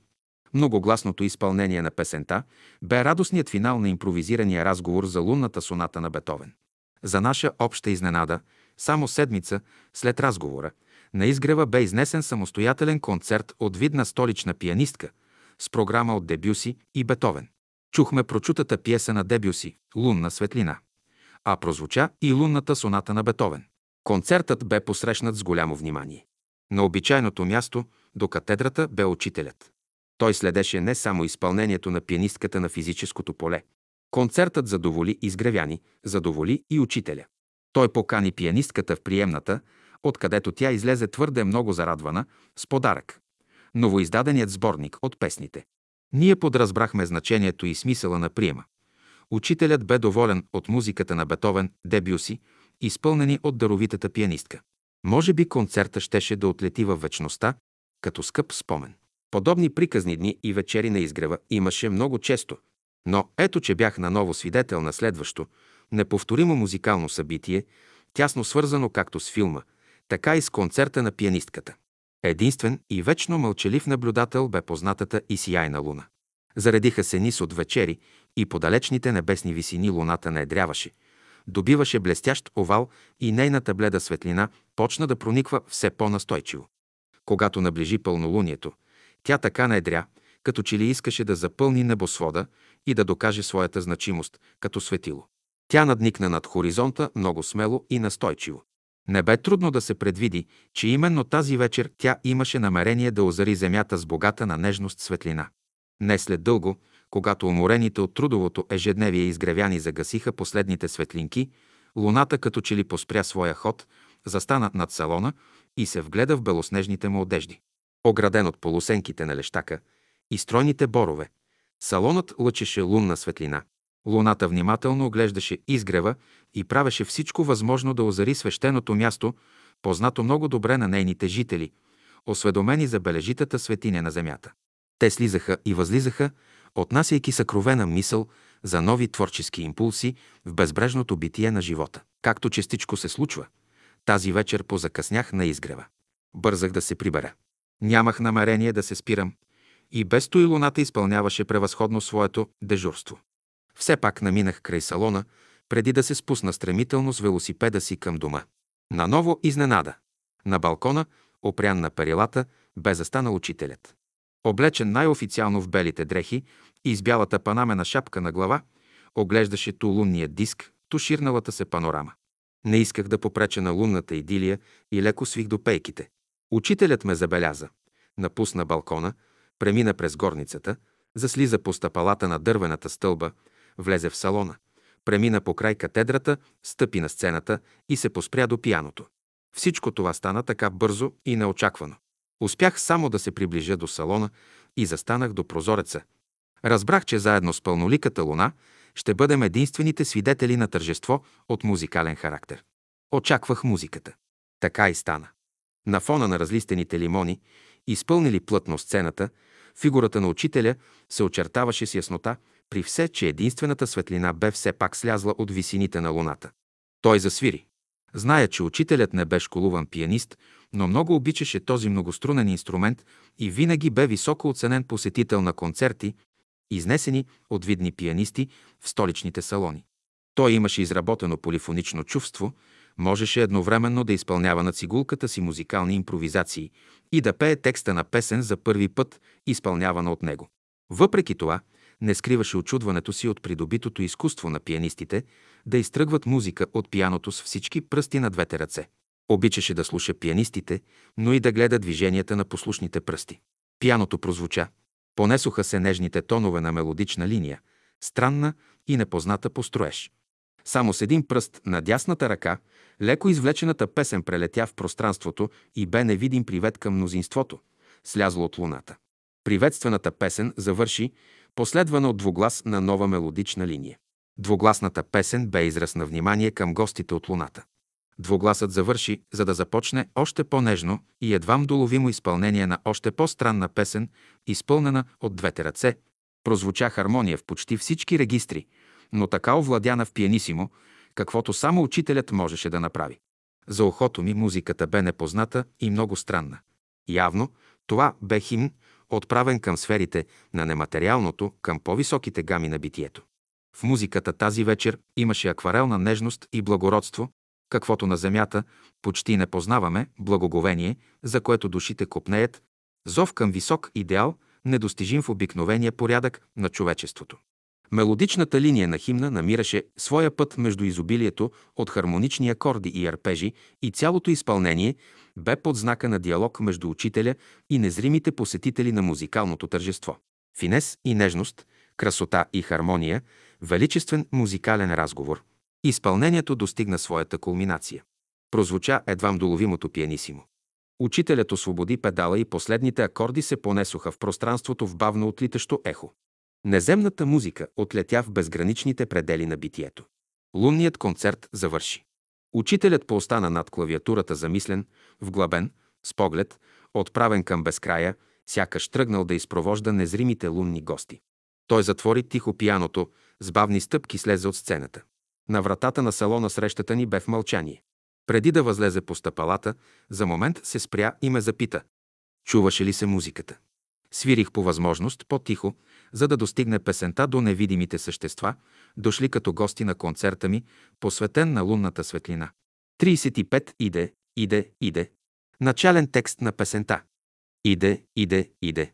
7 януари 1939 г. Първият ден на Рождество. Празник. Бяхме събрани в малкия салон, столовата. Питателният обяд бе приготвен от дежурните. Повечето от тях бяха учителките. Те имаха коледна вакансия. На мен се падна честа да бъдат сигуларят на обяда. На малкия роял бе готова да ме придружава с импровизиран акомпанимент сестра Ирина Кисьова, добра пианистка, отлично владееща песенния репертуар на учителя. С нея бяхме хармонична музикална двойка. Акомпаниментът ти бе на изискана висота. Вкусният, но скромен обяд разполага. Особено бяха доволни учителките. Те разбраха, че са допринесли за доброто настроение с обяда за коледния празник, с умение и любов. Ние бяхме готови да започнем музикалната програма. Встъплението бе обща песен, изпята от всички. А тя бе обичаната и динамична песен в българска ритмика. Сила, жива. Сякаш живите сили на природата вляха освежителни строи и песента бе изпята с усет към изворите на живота. След изпълнението на песента, учителят се обърна към мен с въпроса. Можете ли да изсвирите цигулково соло, което не е изпълнявано до сега? Изненадан от въпроса, за момент погледнах сестра Кисьова, а тя шепнешком добави. Учителят към тебе се обръща, ако имаш нещо готово, свири. Без колебание отговорих на учителя. Да, имам малка солова композиция, написана в двоен гриф и акорди. Изпълнете я. Нека чуем какво сте написали. Започнах изпълнението. Акордите бяха наситени с достатъчно мощ и красота. Двойният гриф бе приятен за слушане. В него се криеше и мелодичната линия. Непосредствено след заключителните акорди, в същата тоналност, учителят започна да пее, тактувайки с пръсти по масата. Всички притеихме дъх. Слушахме изпълнението на учителя. Първоначално той започна да пее без думи. Нашето задължение като музиканти бе да нотираме мотива. Нотните листове бяха до нас на пияното, но докато започнем записа, песента бе изпята. Учителят забеляза, че ние не успяхме да хванем изпятото. Осмелих се и го помолих още веднъж да започне песента, за да можем да я запишем. Той наново започна, пак без думи, пак тактувайки с пръстите си. Ние набързо нанесохме няколко такта, но изпуснахме следващите. А бяхме привърженици на идеята точно да записваме дадените мотиви. Поисках учителя да изпълни още веднъж песента. Той запя. Ние записахме още няколко такта. Учителят продължи да пее, докато песента бе нанесена на нотните листове. Бяхме готови с записа. Доволството ни бе забелязано и той каза «А сега чуйте текста». И започна енергично с пълен глас да пее. Иде, иде, иде, сам той иде, иде, иде, сам той иде, иде да помага той, да помага той. Нанесохме текста под нотите и песента бе готова за разучаване. Учителят се обърна към всички в салона. Ще можете ли да научите новата песен? Повече не чакахме неговата покана. Засвирихме с сестра Кисьова, а с нас запяха всички приятели. Повечето от тях бяха достатъчно музикални и паметливи, най-вече будните и умни учителки, а между им имаше такива, които преподаваха пеене. След няколко сполучливи пропявания песента бе освоена и изпълнявана с нарастващ възторг. С няколкократното изпяване на новата песен, ние дадохме израз на благодарността си и за другите два новогодишни дара от учителя. Двете изключителни беседи за новата 1939 година – Големият брат, с която бе посрещната новата година, държана в 24 часа на 31 декември 1938 година и Малкият брат, държана на 1 януари 1939 г. в 10 часа сутринта, преди да се разделим, след питателния обяд и ведрото настроение от новата песен, учителят се обърна към нас с думите. Това е първата част на новата песен. Втората ще дам допълнително. Кажете на Асен Арнаудов да ми се обади, за да продължим работата с нотиране на втората част на песента. Посетне, след продължителни срещи в приемната с Асен Арнаудов, Учителят даде и втората част на песента с текста «Мощния, силния, да помага той». Така бе дадена тази възторжена и вдъхновена песен. 36. Изгревът пее и свири. Когато стъпките ви преминат Боровата гора и навлезете в акустичното поле около полянката и салона, ухото ви ще долови или пеещи гласове. Или бурните акорди на пианото, или красивата и звучна линия на цигулка, или топлите тонове на нечия флейта, а можете да чуете дълбоките и ниски струни на чело или контрабас. Изгревът пее и свири по всички правила на тоновото изкуство. Пианистите са привилегировани. Добрите приятели се бяха погрижили за концертно пиано, хармониум и роял, които заемаха почетните места в двата салона. Неподготвените пианисти обикновено се запознаваха с клавиатурата и заучаваха малки етюди или сонати. Подготвените бяха по-смели, те изпълняваха пиесите на онези майстори на пианистичното творчество, които им допадаха, които обичаха, за да изразят и своя виртуозитет. Онези, които бяха овладели композиционното изкуство, импровизираха свои теми, обогатяваха ги с безброй тонове. Между композиращите често се намираха добри специалисти, които предлагаха своя аранжимент и хармонизации на богатия песенен репертуар на учителя. Понякога музицираха концертиращи артисти. Вдъхновени от задушевния прием, те изпълняваха големи програми. Между онези, които слушат вдъхновеното изпълнение, може да откриете и неговата фигура. Учителят с особено внимание следеше музикалната изява на артиста. Ако след концерта изпълнителят можеше да поведе разговор с него в малката приемна, наред с прецизната оценка и технически съвети, учителят откриваше незримите светове, откъдето слиза музиката. За такъв артист срещата с учителя бе извор на безмерна радост. Когато има кой да свири, кой да слуша, кой да цени, музиката пробужда неподозираните възможности на съзнанието, което обича повече от всичко хармонията. Много често до пияното може да видите изправен певец. Той или се разпява, или се готви за предстоящи изпити, или пропява програмата за набелязан концерт, или изпълнява арии от прочути опери, или навлиза вдъхновено в песните мантри – за да се потопи в света на великото единство, родина на всяка душа. Учителят обича певческото изкуство. Той сам пее. Това предразполага певеца. Начинаещият не се стеснява да повтаря една и съща фраза, един и същ пасаж, да търси чистотата на интервала, звучността на вокала, за заостява пиесата. Навсякъде другаде, многократното повторение на пасажите може да предизвика негодование, но не и на изгрева. Сполучливите и несполучливите опити радват еднакво, както изпълнителя, така и слушателя. Едните и другите знаят златното правило, че само работата е, която разгъва възможностите на таланта. Освояването на всеки такт, всеки мотив, всяка песен, всяка ария се постига след упорит труд. Има ли певец, който да не се стреми към високите постижения на вокалното изкуство? На изгрева всеки певец се учеше как да осмисли вокалното изкуство. Цигуларите винаги се занимаваха с повишено самочувствие, защото учителят бе цигулар. А това респектира. Цигуларите не штудираха, не се обучаваха в салона. Те не бързаха да стъпят на подиума с цигулка в ръка, докато не са си научили урока или пиесата, която трябва да изпълняват. Ако цигуларят живее на изгрева, вие ще чуете неговото разсвирване. Малките дървени къщички резонират. Ала когато настъпи деня на изисканото изпълнение, цигуларите застават на сцената и показват своето изкуство. Изгревяни не скриват своята обич към цигулката. Достатъчно е да се разнесат няколко акорда или по-смели опипвания на цигулковия гриф и салона почва да се изпълва. Учителят не закъснява. Според случая, той или е между приятелите в салона, или близо до цигуларя на сцената, за да следи отблизо изпълнението. Но не само изпълнението привличаше учителя. Той се интересуваше и от инструмента от лъка. Не скриваше по чудата си от чудното звучене на четирите струни, опънати над малкия гриф.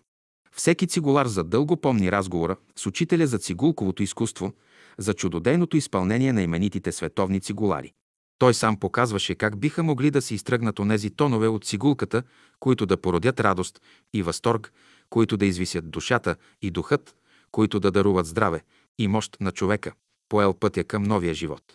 Всеки цигулар, който е могъл да разговаря с учителя след сполучливо изпълнение, разбира величието на това изкуство, което е дадено на човечеството като най-разбираем и достъпен контакт до духовните ценности на битието.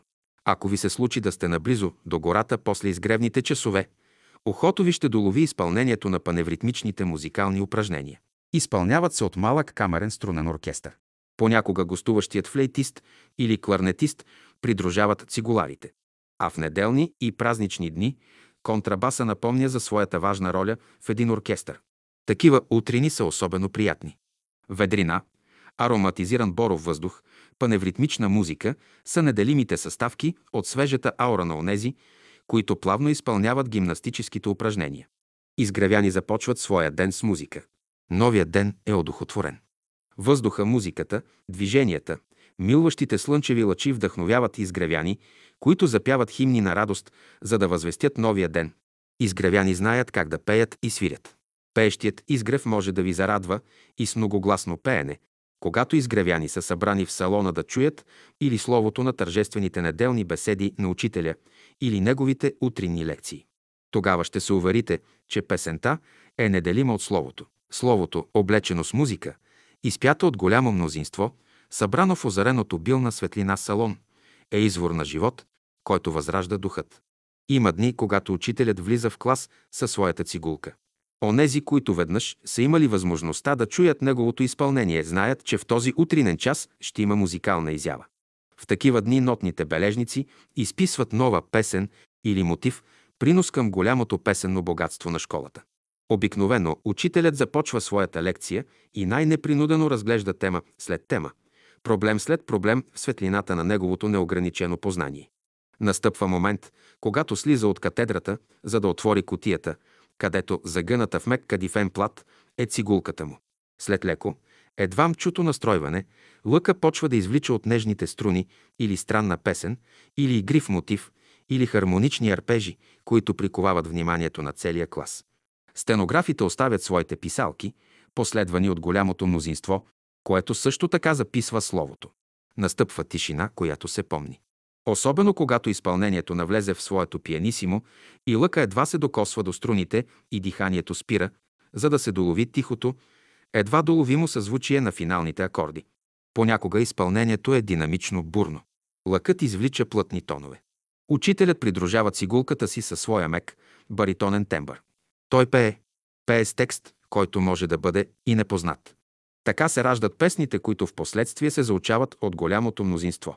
Повторното изпълнение на дадената песен учителят прави за онези, които са се опитали да нотират изпълнението.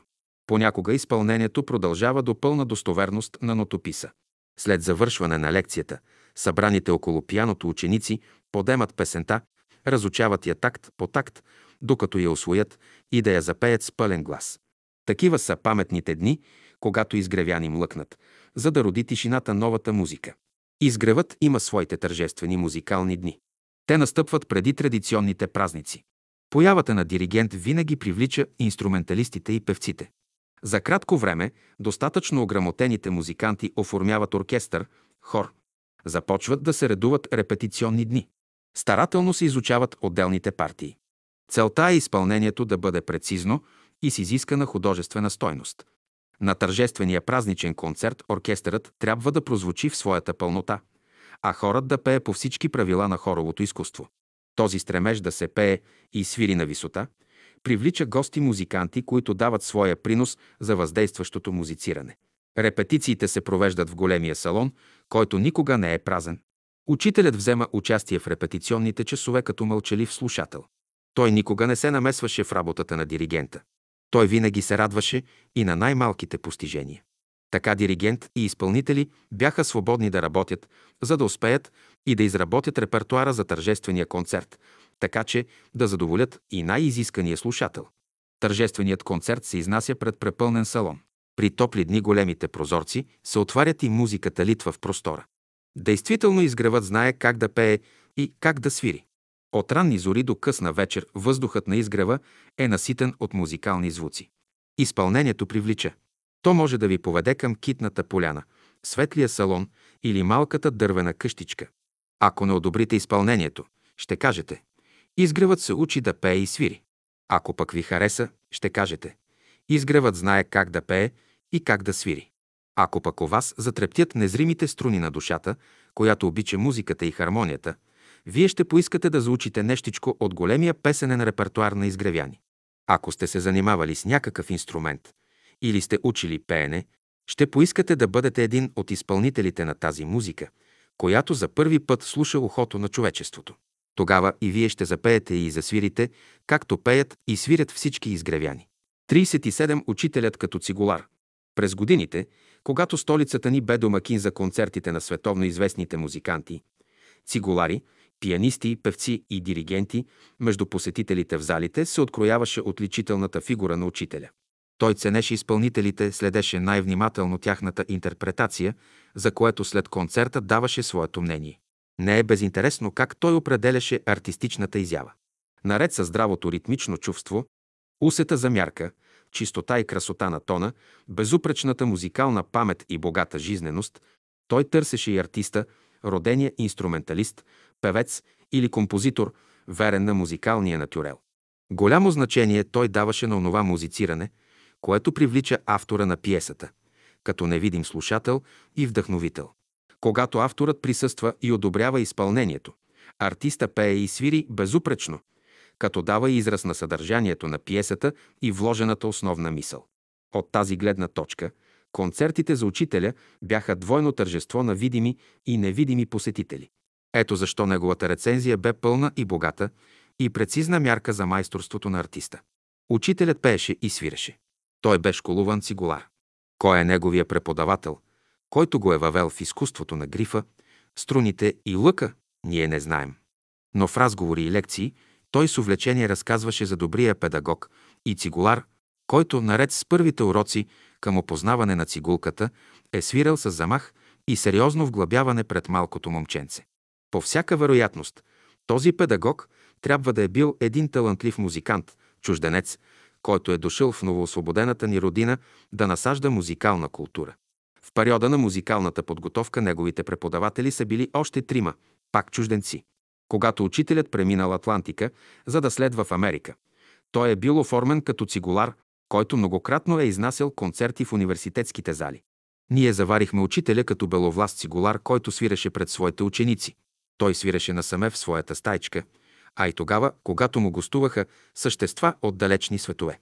На неговата цигулка звучаха най-вече музикални мотиви, песни, мантри и упражнения, които той непосредствено долавяше с финото си ухо.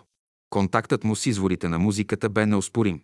Това регистрирахме с нотното писмо, като оригинални мотиви, за първи път изпълнявани на физическото поле. Те са отпечатани в отделни издания съобразно формата и предназначението. Композитори и музикални изпълнители наричаха неговото творчество патетичен химн на човешката душа. При талантлива разработка и оркестрация музикалните мотиви биха били съдържание на звучни камерни пиеси и симфонии.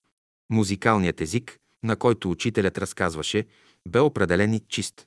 Далекоисточният напев, изграден от полутонове, четвърти и осминка тонове, отсветен с смекчени възклицания и извивки на бедуина или древен богомолец, Учителят предаваше с точността на изпълнител от далечни епохи. Съвременната класическа линия на многообразните мотиви, съдържание на световното музикално творчество, той изпълняваше с академична изисканост. А на българската песен, весела и тъжна, игрива и възторжена, подчинена на неправилния такт и сплетени лъкови легати, неговите пръсти, подвижни и пъргави стъпваха на грифа, така както свирят знатните български гадолари. Цигулката като инструмент винаги бе предмет на почуда и удивление. Много често той се взираше в изящните извивки, ефовете, през които отлитаха тоновете, след като са били отразени от овала на странния инструмент. В такива моменти разговора ни свързваше с бележития майстор на цигулката Страдивариус. Учителят познаваше до най-големи тънкости пръстовата и лъкова техника. Звукоизвличането му беше наситено със свежест, мекота и красота. Затова тоновете бяха с определен колорит. Дръското и шумно изпълнение той наричаше бурен разговор на физическото поле. Нежното и деликатно пианисимо среща с невидимия свят. Най-често той свиреше с леко докосване на лъка, ползващ спикатите, летящия лък, а понякога се шегуваше с игривите пицикати на лявата ръка. Обикнали неговото изпълнение, ние с притеен дъх следяхме моментите, когато цигулката му ще прозвучи. Един от бележитите музикални дни на учителя бе последният му концерт, вместо утринно слово, през един от неделните дни на 1943 година. В клас той влезе с цигулка в ръка. Концерта бе подготвен и приятелите бяха уведомени за това. Отрано те заеха своите места в осветения салон. След обичайната молитва, учителят слезе от катедрата и заяви, че ще изпълни музикалния мотив «Блудния син», който повече от 30 години не е изпълняван. Отвори котията, взе инструмента и почна да го настройва. Пръстите на дясната му ръка леко опипваха струните. Ухото му търсеше чисти квинти. С леко докосване на лъка, той провери нагласата на струните и засвири. Изпълнението и съдържанието на тази пиеса не подлежеше на нотен запис. Темпото на места бе бурно и бързо и пасажите летяха един след друг, поради което петолинията останаха празни. Всички само слушахме. Бяхме въведени в странен музикален свят. Свят, изграден от музикални тонове, богат на съдържание, което само душата може да разчете. Изпълнението бе прецизно, изящно, богато на красота и звучност. В границите на три октави учителят разказа живота на едно съзнание, преминало през многообразието на битие, изпъстрено с драматизъм, романтика и размисъл. Блудният син споделяше своя живот с езика на тоновете. Страница след страница ние разчитахме преживяванията му, ту сплетени в конфликти и противоречия, ту успокоени в светли надежди, където съдържанието на живота е изтъкано от светлина и любов. В едва чуто пианисимо, изпълнено с горната част на лъка, напомнящо шепот, долавяхме нежните пориви на едно любящо сърце, което търси мир в голямата пустиня на живота, където то е все още непознато и неприето. В разложените акорди, наситени с динамика и мощ, разгъващи се във възходяща хармонична линия. Силата на висшата воля подава ръка на блудния син, ръководи неговата съдба от свят в свят и дава уверение на неговия дух за успешен завършек на едно драматично битие. С няколко тържествени акорда разказа завърши. Пръстите на неговите две ръце, които стъпваха по грифа на цигулката и владееха движенията на лъка, прибираха инструмента. Концертът завърши. Това бе неговото последно голямо изпълнение пред онези, които дълги години слушаха неговата звучна цигулка. 38. Едно предложение на теософите.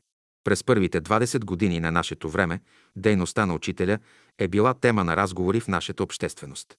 Неговата публична изява, като добър и увлекателен сказчик на религиозно, етични теми, по-научно, френологични въпроси е била правилно оценявана, видно от голямото мнозинство от слушателите, които са продължавали да коментират словото му.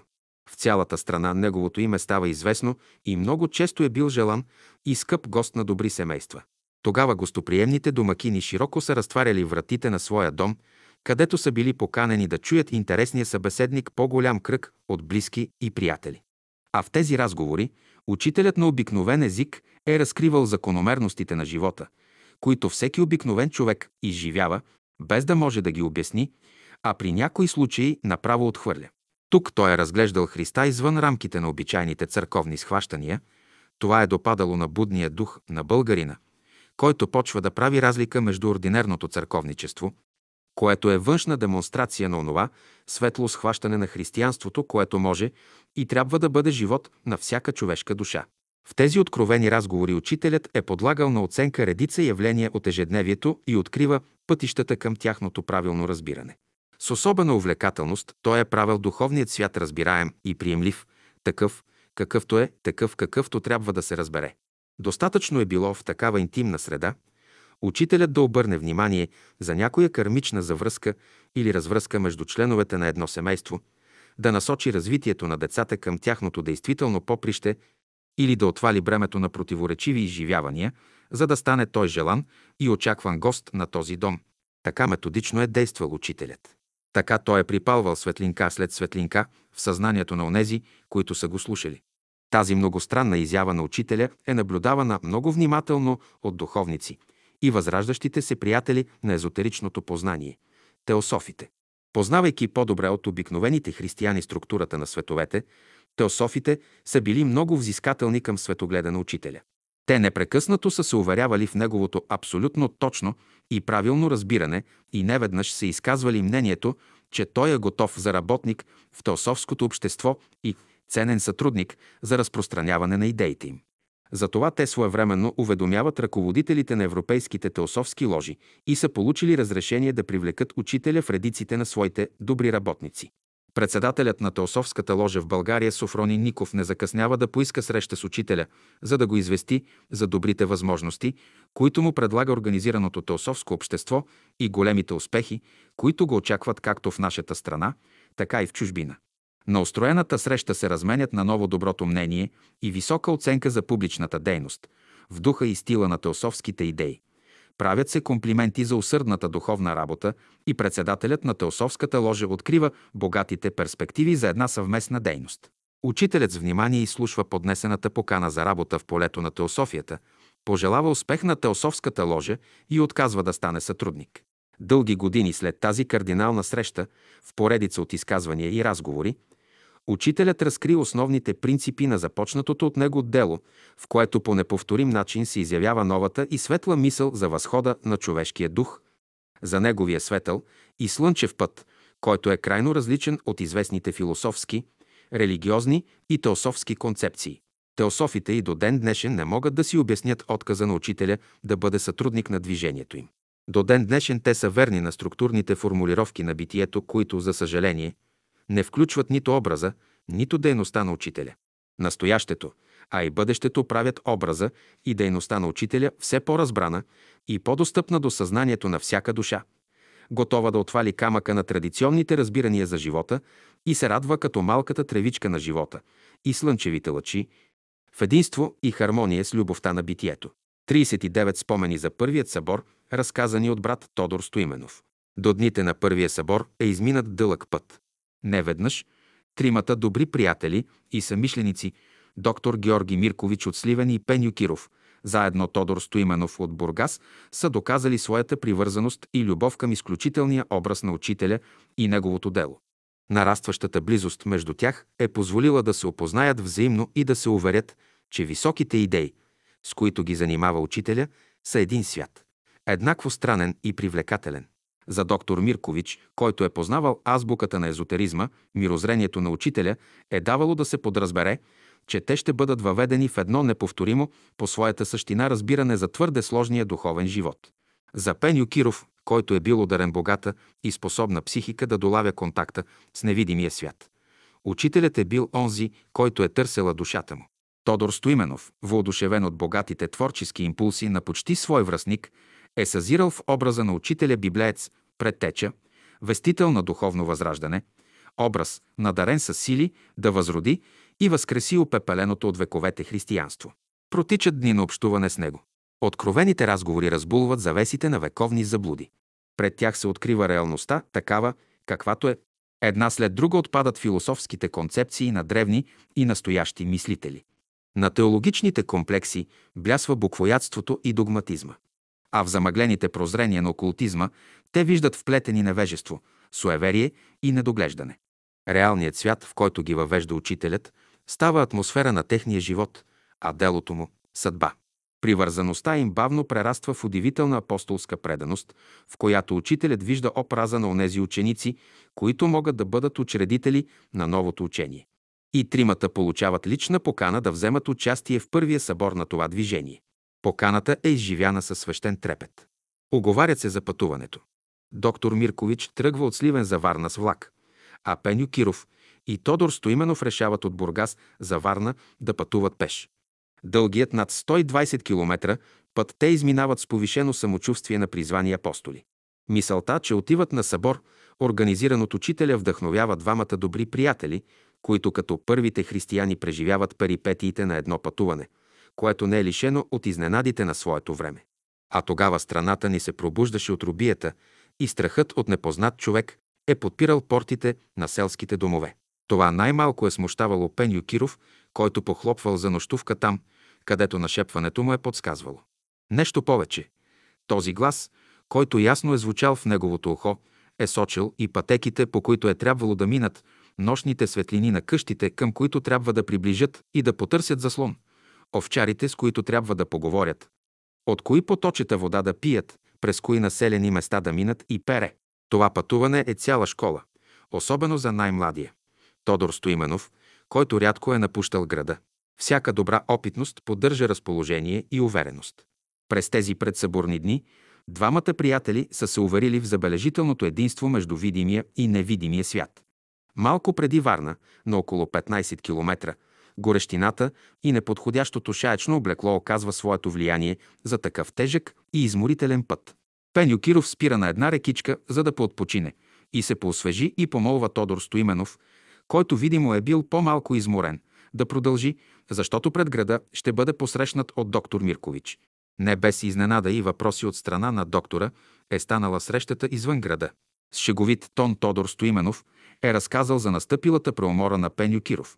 А в града в избрания дом, учителят сърдечно е посрещнал Тодор Стоименов, който побързал да сподели преживените моменти на това необичайно за него пътуване по край Китното Черноморие. Късно през вечерните часове на същия ден и Пеню Киров е посрещнат с весело настроение. На следващия ден почва събора. Учителят и доктор Миркович са се погрижили да подредят салона. Една по-голяма стая и да я изпълнят с много столове. На уреченият час тримата заемат своите места. Сеги стоги с погледът им се спира към вратата, откъдето очакват да се появят останалите поканени съборяни. За тях на изненада вратата се отваря. Влиза учителят с Библия под ръка. Застава до засланата с бяла покривка маса и поканва присъстващите към изпълнение на съборната програма. За тези часове Тодор Стоименов разправяше. Слушах Божественото Слово, радвах се на настъпилия мир в душата ми, усещах подем на духа си. Ликувах. И все пак често ме спохождаше мисълта, къде са останалите съборяни, защо не са пристигнали на време. Изглежда, че учителят долови моята мисъл и в заключение на своето слово каза. Действително сега сте трима, но ще станете мнозина. Салонът не е празен. Столовете са заети от голямо мнозинство от посетители от невидимите светове. Днес е нашият първи събор в България. Сега сте трима, но ще бъдете хиляди. 40 учителят като преподавател в село Хотанца, Русенско. По спомените на Ангел Хаджийски, малко и непретенциозно селце на около 20 км от Русе. Сухо и безводно. С единствени два дълбоки кладенци за вода. Единият за жадуващите жители и странници, другият за добитъка. Безводието не създава поминък. Водата е, която привлича и прави живота привлекателен и красив. Тя е, която може да задържи хората и да направи селището многолюдно и богато. Ето защо Хотанца е бедно селце. От няколко години жителите му се радват на ожиданата с векове свобода и бързат да създадат ден израз на своите потиснати копнежи. Топлият повей към нов живот пробужда и ухотънчени стремежа към духовна светлина, която започва с обикновеното знание. Четмото, писмото, смятането, природознанието, рисунката, звездите и пере. Те нямат нарочна сграда за училище, но намира се добър, обичащ просветата българин и отстъпва една по-голяма стая. Нямат много пари, за да възнаградят своя учител, но за това пък са готови да го нахранят, като всеки дом, откъдето е излязло дете за школото, е готов да отдели от залъка си, за да го поднесе, заедно с скромното домашно ядене. Нямат гориво за отопление, но всеки е готов по рожбата си да изпрати и дравце за огрев. Няма училищен двор, но пък има голямо поле с китна дъбова гора. Ето условията на хотанчани, на които са дали гласност между близки и далечни чак в Русе. Реални условия, но неприемливи. Следват неудачи. При такава обстановка не могат да задържат учител, а децата растат. Стремеже към знание напира като пролетен импулс. По-заможните търсят науката в другите села и големия град. Останалите деца чакат своя учител. Един ден в селото пристига млад, спретнато облечен човек, с граждански дрехи и куфарче.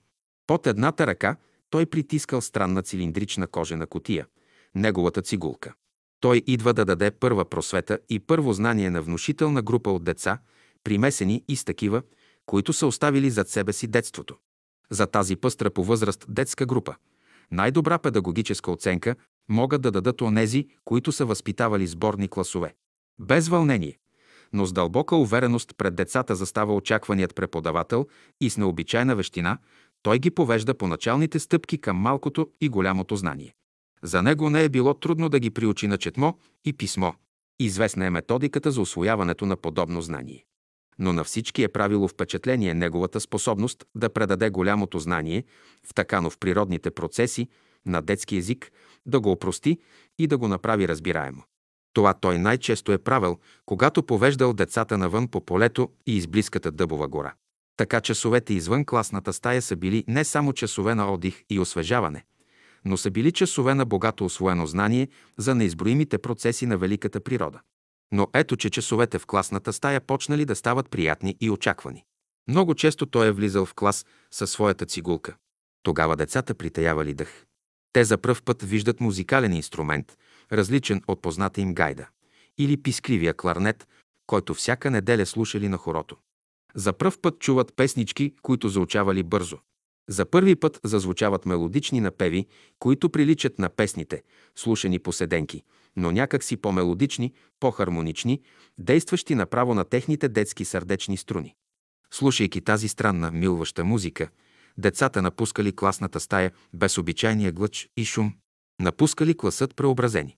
Това направило силно впечатление и на родителите, които по-сетне са имали възможност в своя дом да чуят пеещата цигулка. Дните на образованието преминавали в чудното разнообразие на часовете в класната стая и извън нейните белосани стени. Но, наред с придобиването на първото знание, той провеждал и възпитателния процес.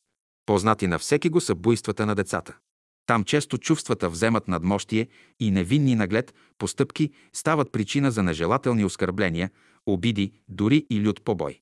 Тогава настъпват нежелателни моменти на плач между битите, оплакване срещу побойниците. Тогава децата търсят някому да излеят мъката си, което най-често правили, като изтичват до своя преподавател и да искат неговата намеса. Той нежно изтривал сълзите на разплакания, макар и виновник за побоя. След това заедно отиват там, където е ставало събитието, за да се убеди виновният в своята вина и изобличи онзи, който умишлено клевети другарчето си. Няколко такива случаи са били достатъчни, за да се убеди класът, че не могат повече да мамят своя учител. Тогава той бащински поискал никога да не го занимават с лъжа и клевета. Така възпитателният процес прераснал в самовъзпитателен, който става опорна точка на изграждащия се характер. Онези хотанчани, преминали през класа на своя преподавател, Петър Константинов Дънов, имат незабравими спомени за дните на своето първоначално обучение. Между тези спомени централно място заема образът на този предан и странен педагог, който проведе двустранното обучение в класната атмосфера и извън нейните стени. Педагог, който просвещава умът и моделира сърцето и душата. Педагог, който те въвежда едновременно в един външен предметен свят и в един вътрешен, несъизмерим свят на малки и големи процеси, които оставят трайни следи. Педагог, който желая твоето добро и това на твоите ближни. Педагог, който не пести знанието си, а иска да знаеш, както той знае и познава, да постъпваш в духа на истината, която не е лична собственост. Педагог, който е влял обичта си в онези, които са имали привилегията да го чуят в класната стая и извън нейните стени, в пределите на живота. 41 старозагорският адвокат Иван Желясков Сливков, със студент на учителя в Америка, разказва.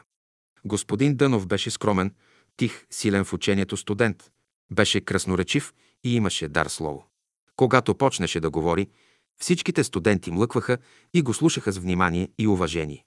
В онези години подобен оратор в Америка можеше да стане не милионер, а милиардер. А той беше беден. Свиреше чудесно на цигулка и това изкуство можеше също така да го направи един от най-богатите хора в Америка. Но той свиреше без пари. Често студентите излизахме групово на екскурзия в просторните лесове. Когато сядахме на почивка, често студентите се групираха около него, закачките и шегите стихваха, за да чуем него. Той увлекателно говореше за красотата и необятността на Вселената, за величието на Бога. Погледнете, казваше той, каква премъдрост, каква хармония, каква велика разумност има в звездното небе. Погледнете малките цветенца и поточетата. Кой поддържа тази красота около нас?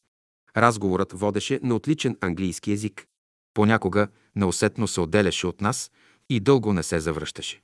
Водени от любопитство, ние тръгвахме да го търсим. Унесен в размисъл, вглъбен в мисли, той не усещаше нашето приближаване. Ако някой от нас отиваше да го побутне, той трепваше и лицето му изразяваше лице на човек, който се пробужда от красив сън. 42 дядо Петър Тихчев, един от първите последователи на учителя, разказва следното. След 7 годишно следване в Америка, господин Дънов се завръща в България и отсяда във Варна при сестра си Мария. Веднага евангелистите в града обявяват, че е пристигнал даровит богослов от Америка и че ще бъде назначен за пастир в църквата им. На поканата обаче да държи първата неделна проповед, той не се явил и така отклонява платеното назначение. Евангелистите, ядосани от отказа, почнали да злословят по негов адрес, като го обвинили, че не ще да се назначи на работа. Това беше повод да се обърна към сестра му с писмо, като запитвах, още ли господин Дънов е без работа и още ли го храните на готово. От нея получих писмо, в което тя ми отговаря. Жалко, че и ти си се подвел от тази клевета. Бъдещето ще покаже дали ние храним Петър или той храни нас. Всички ще разберете това.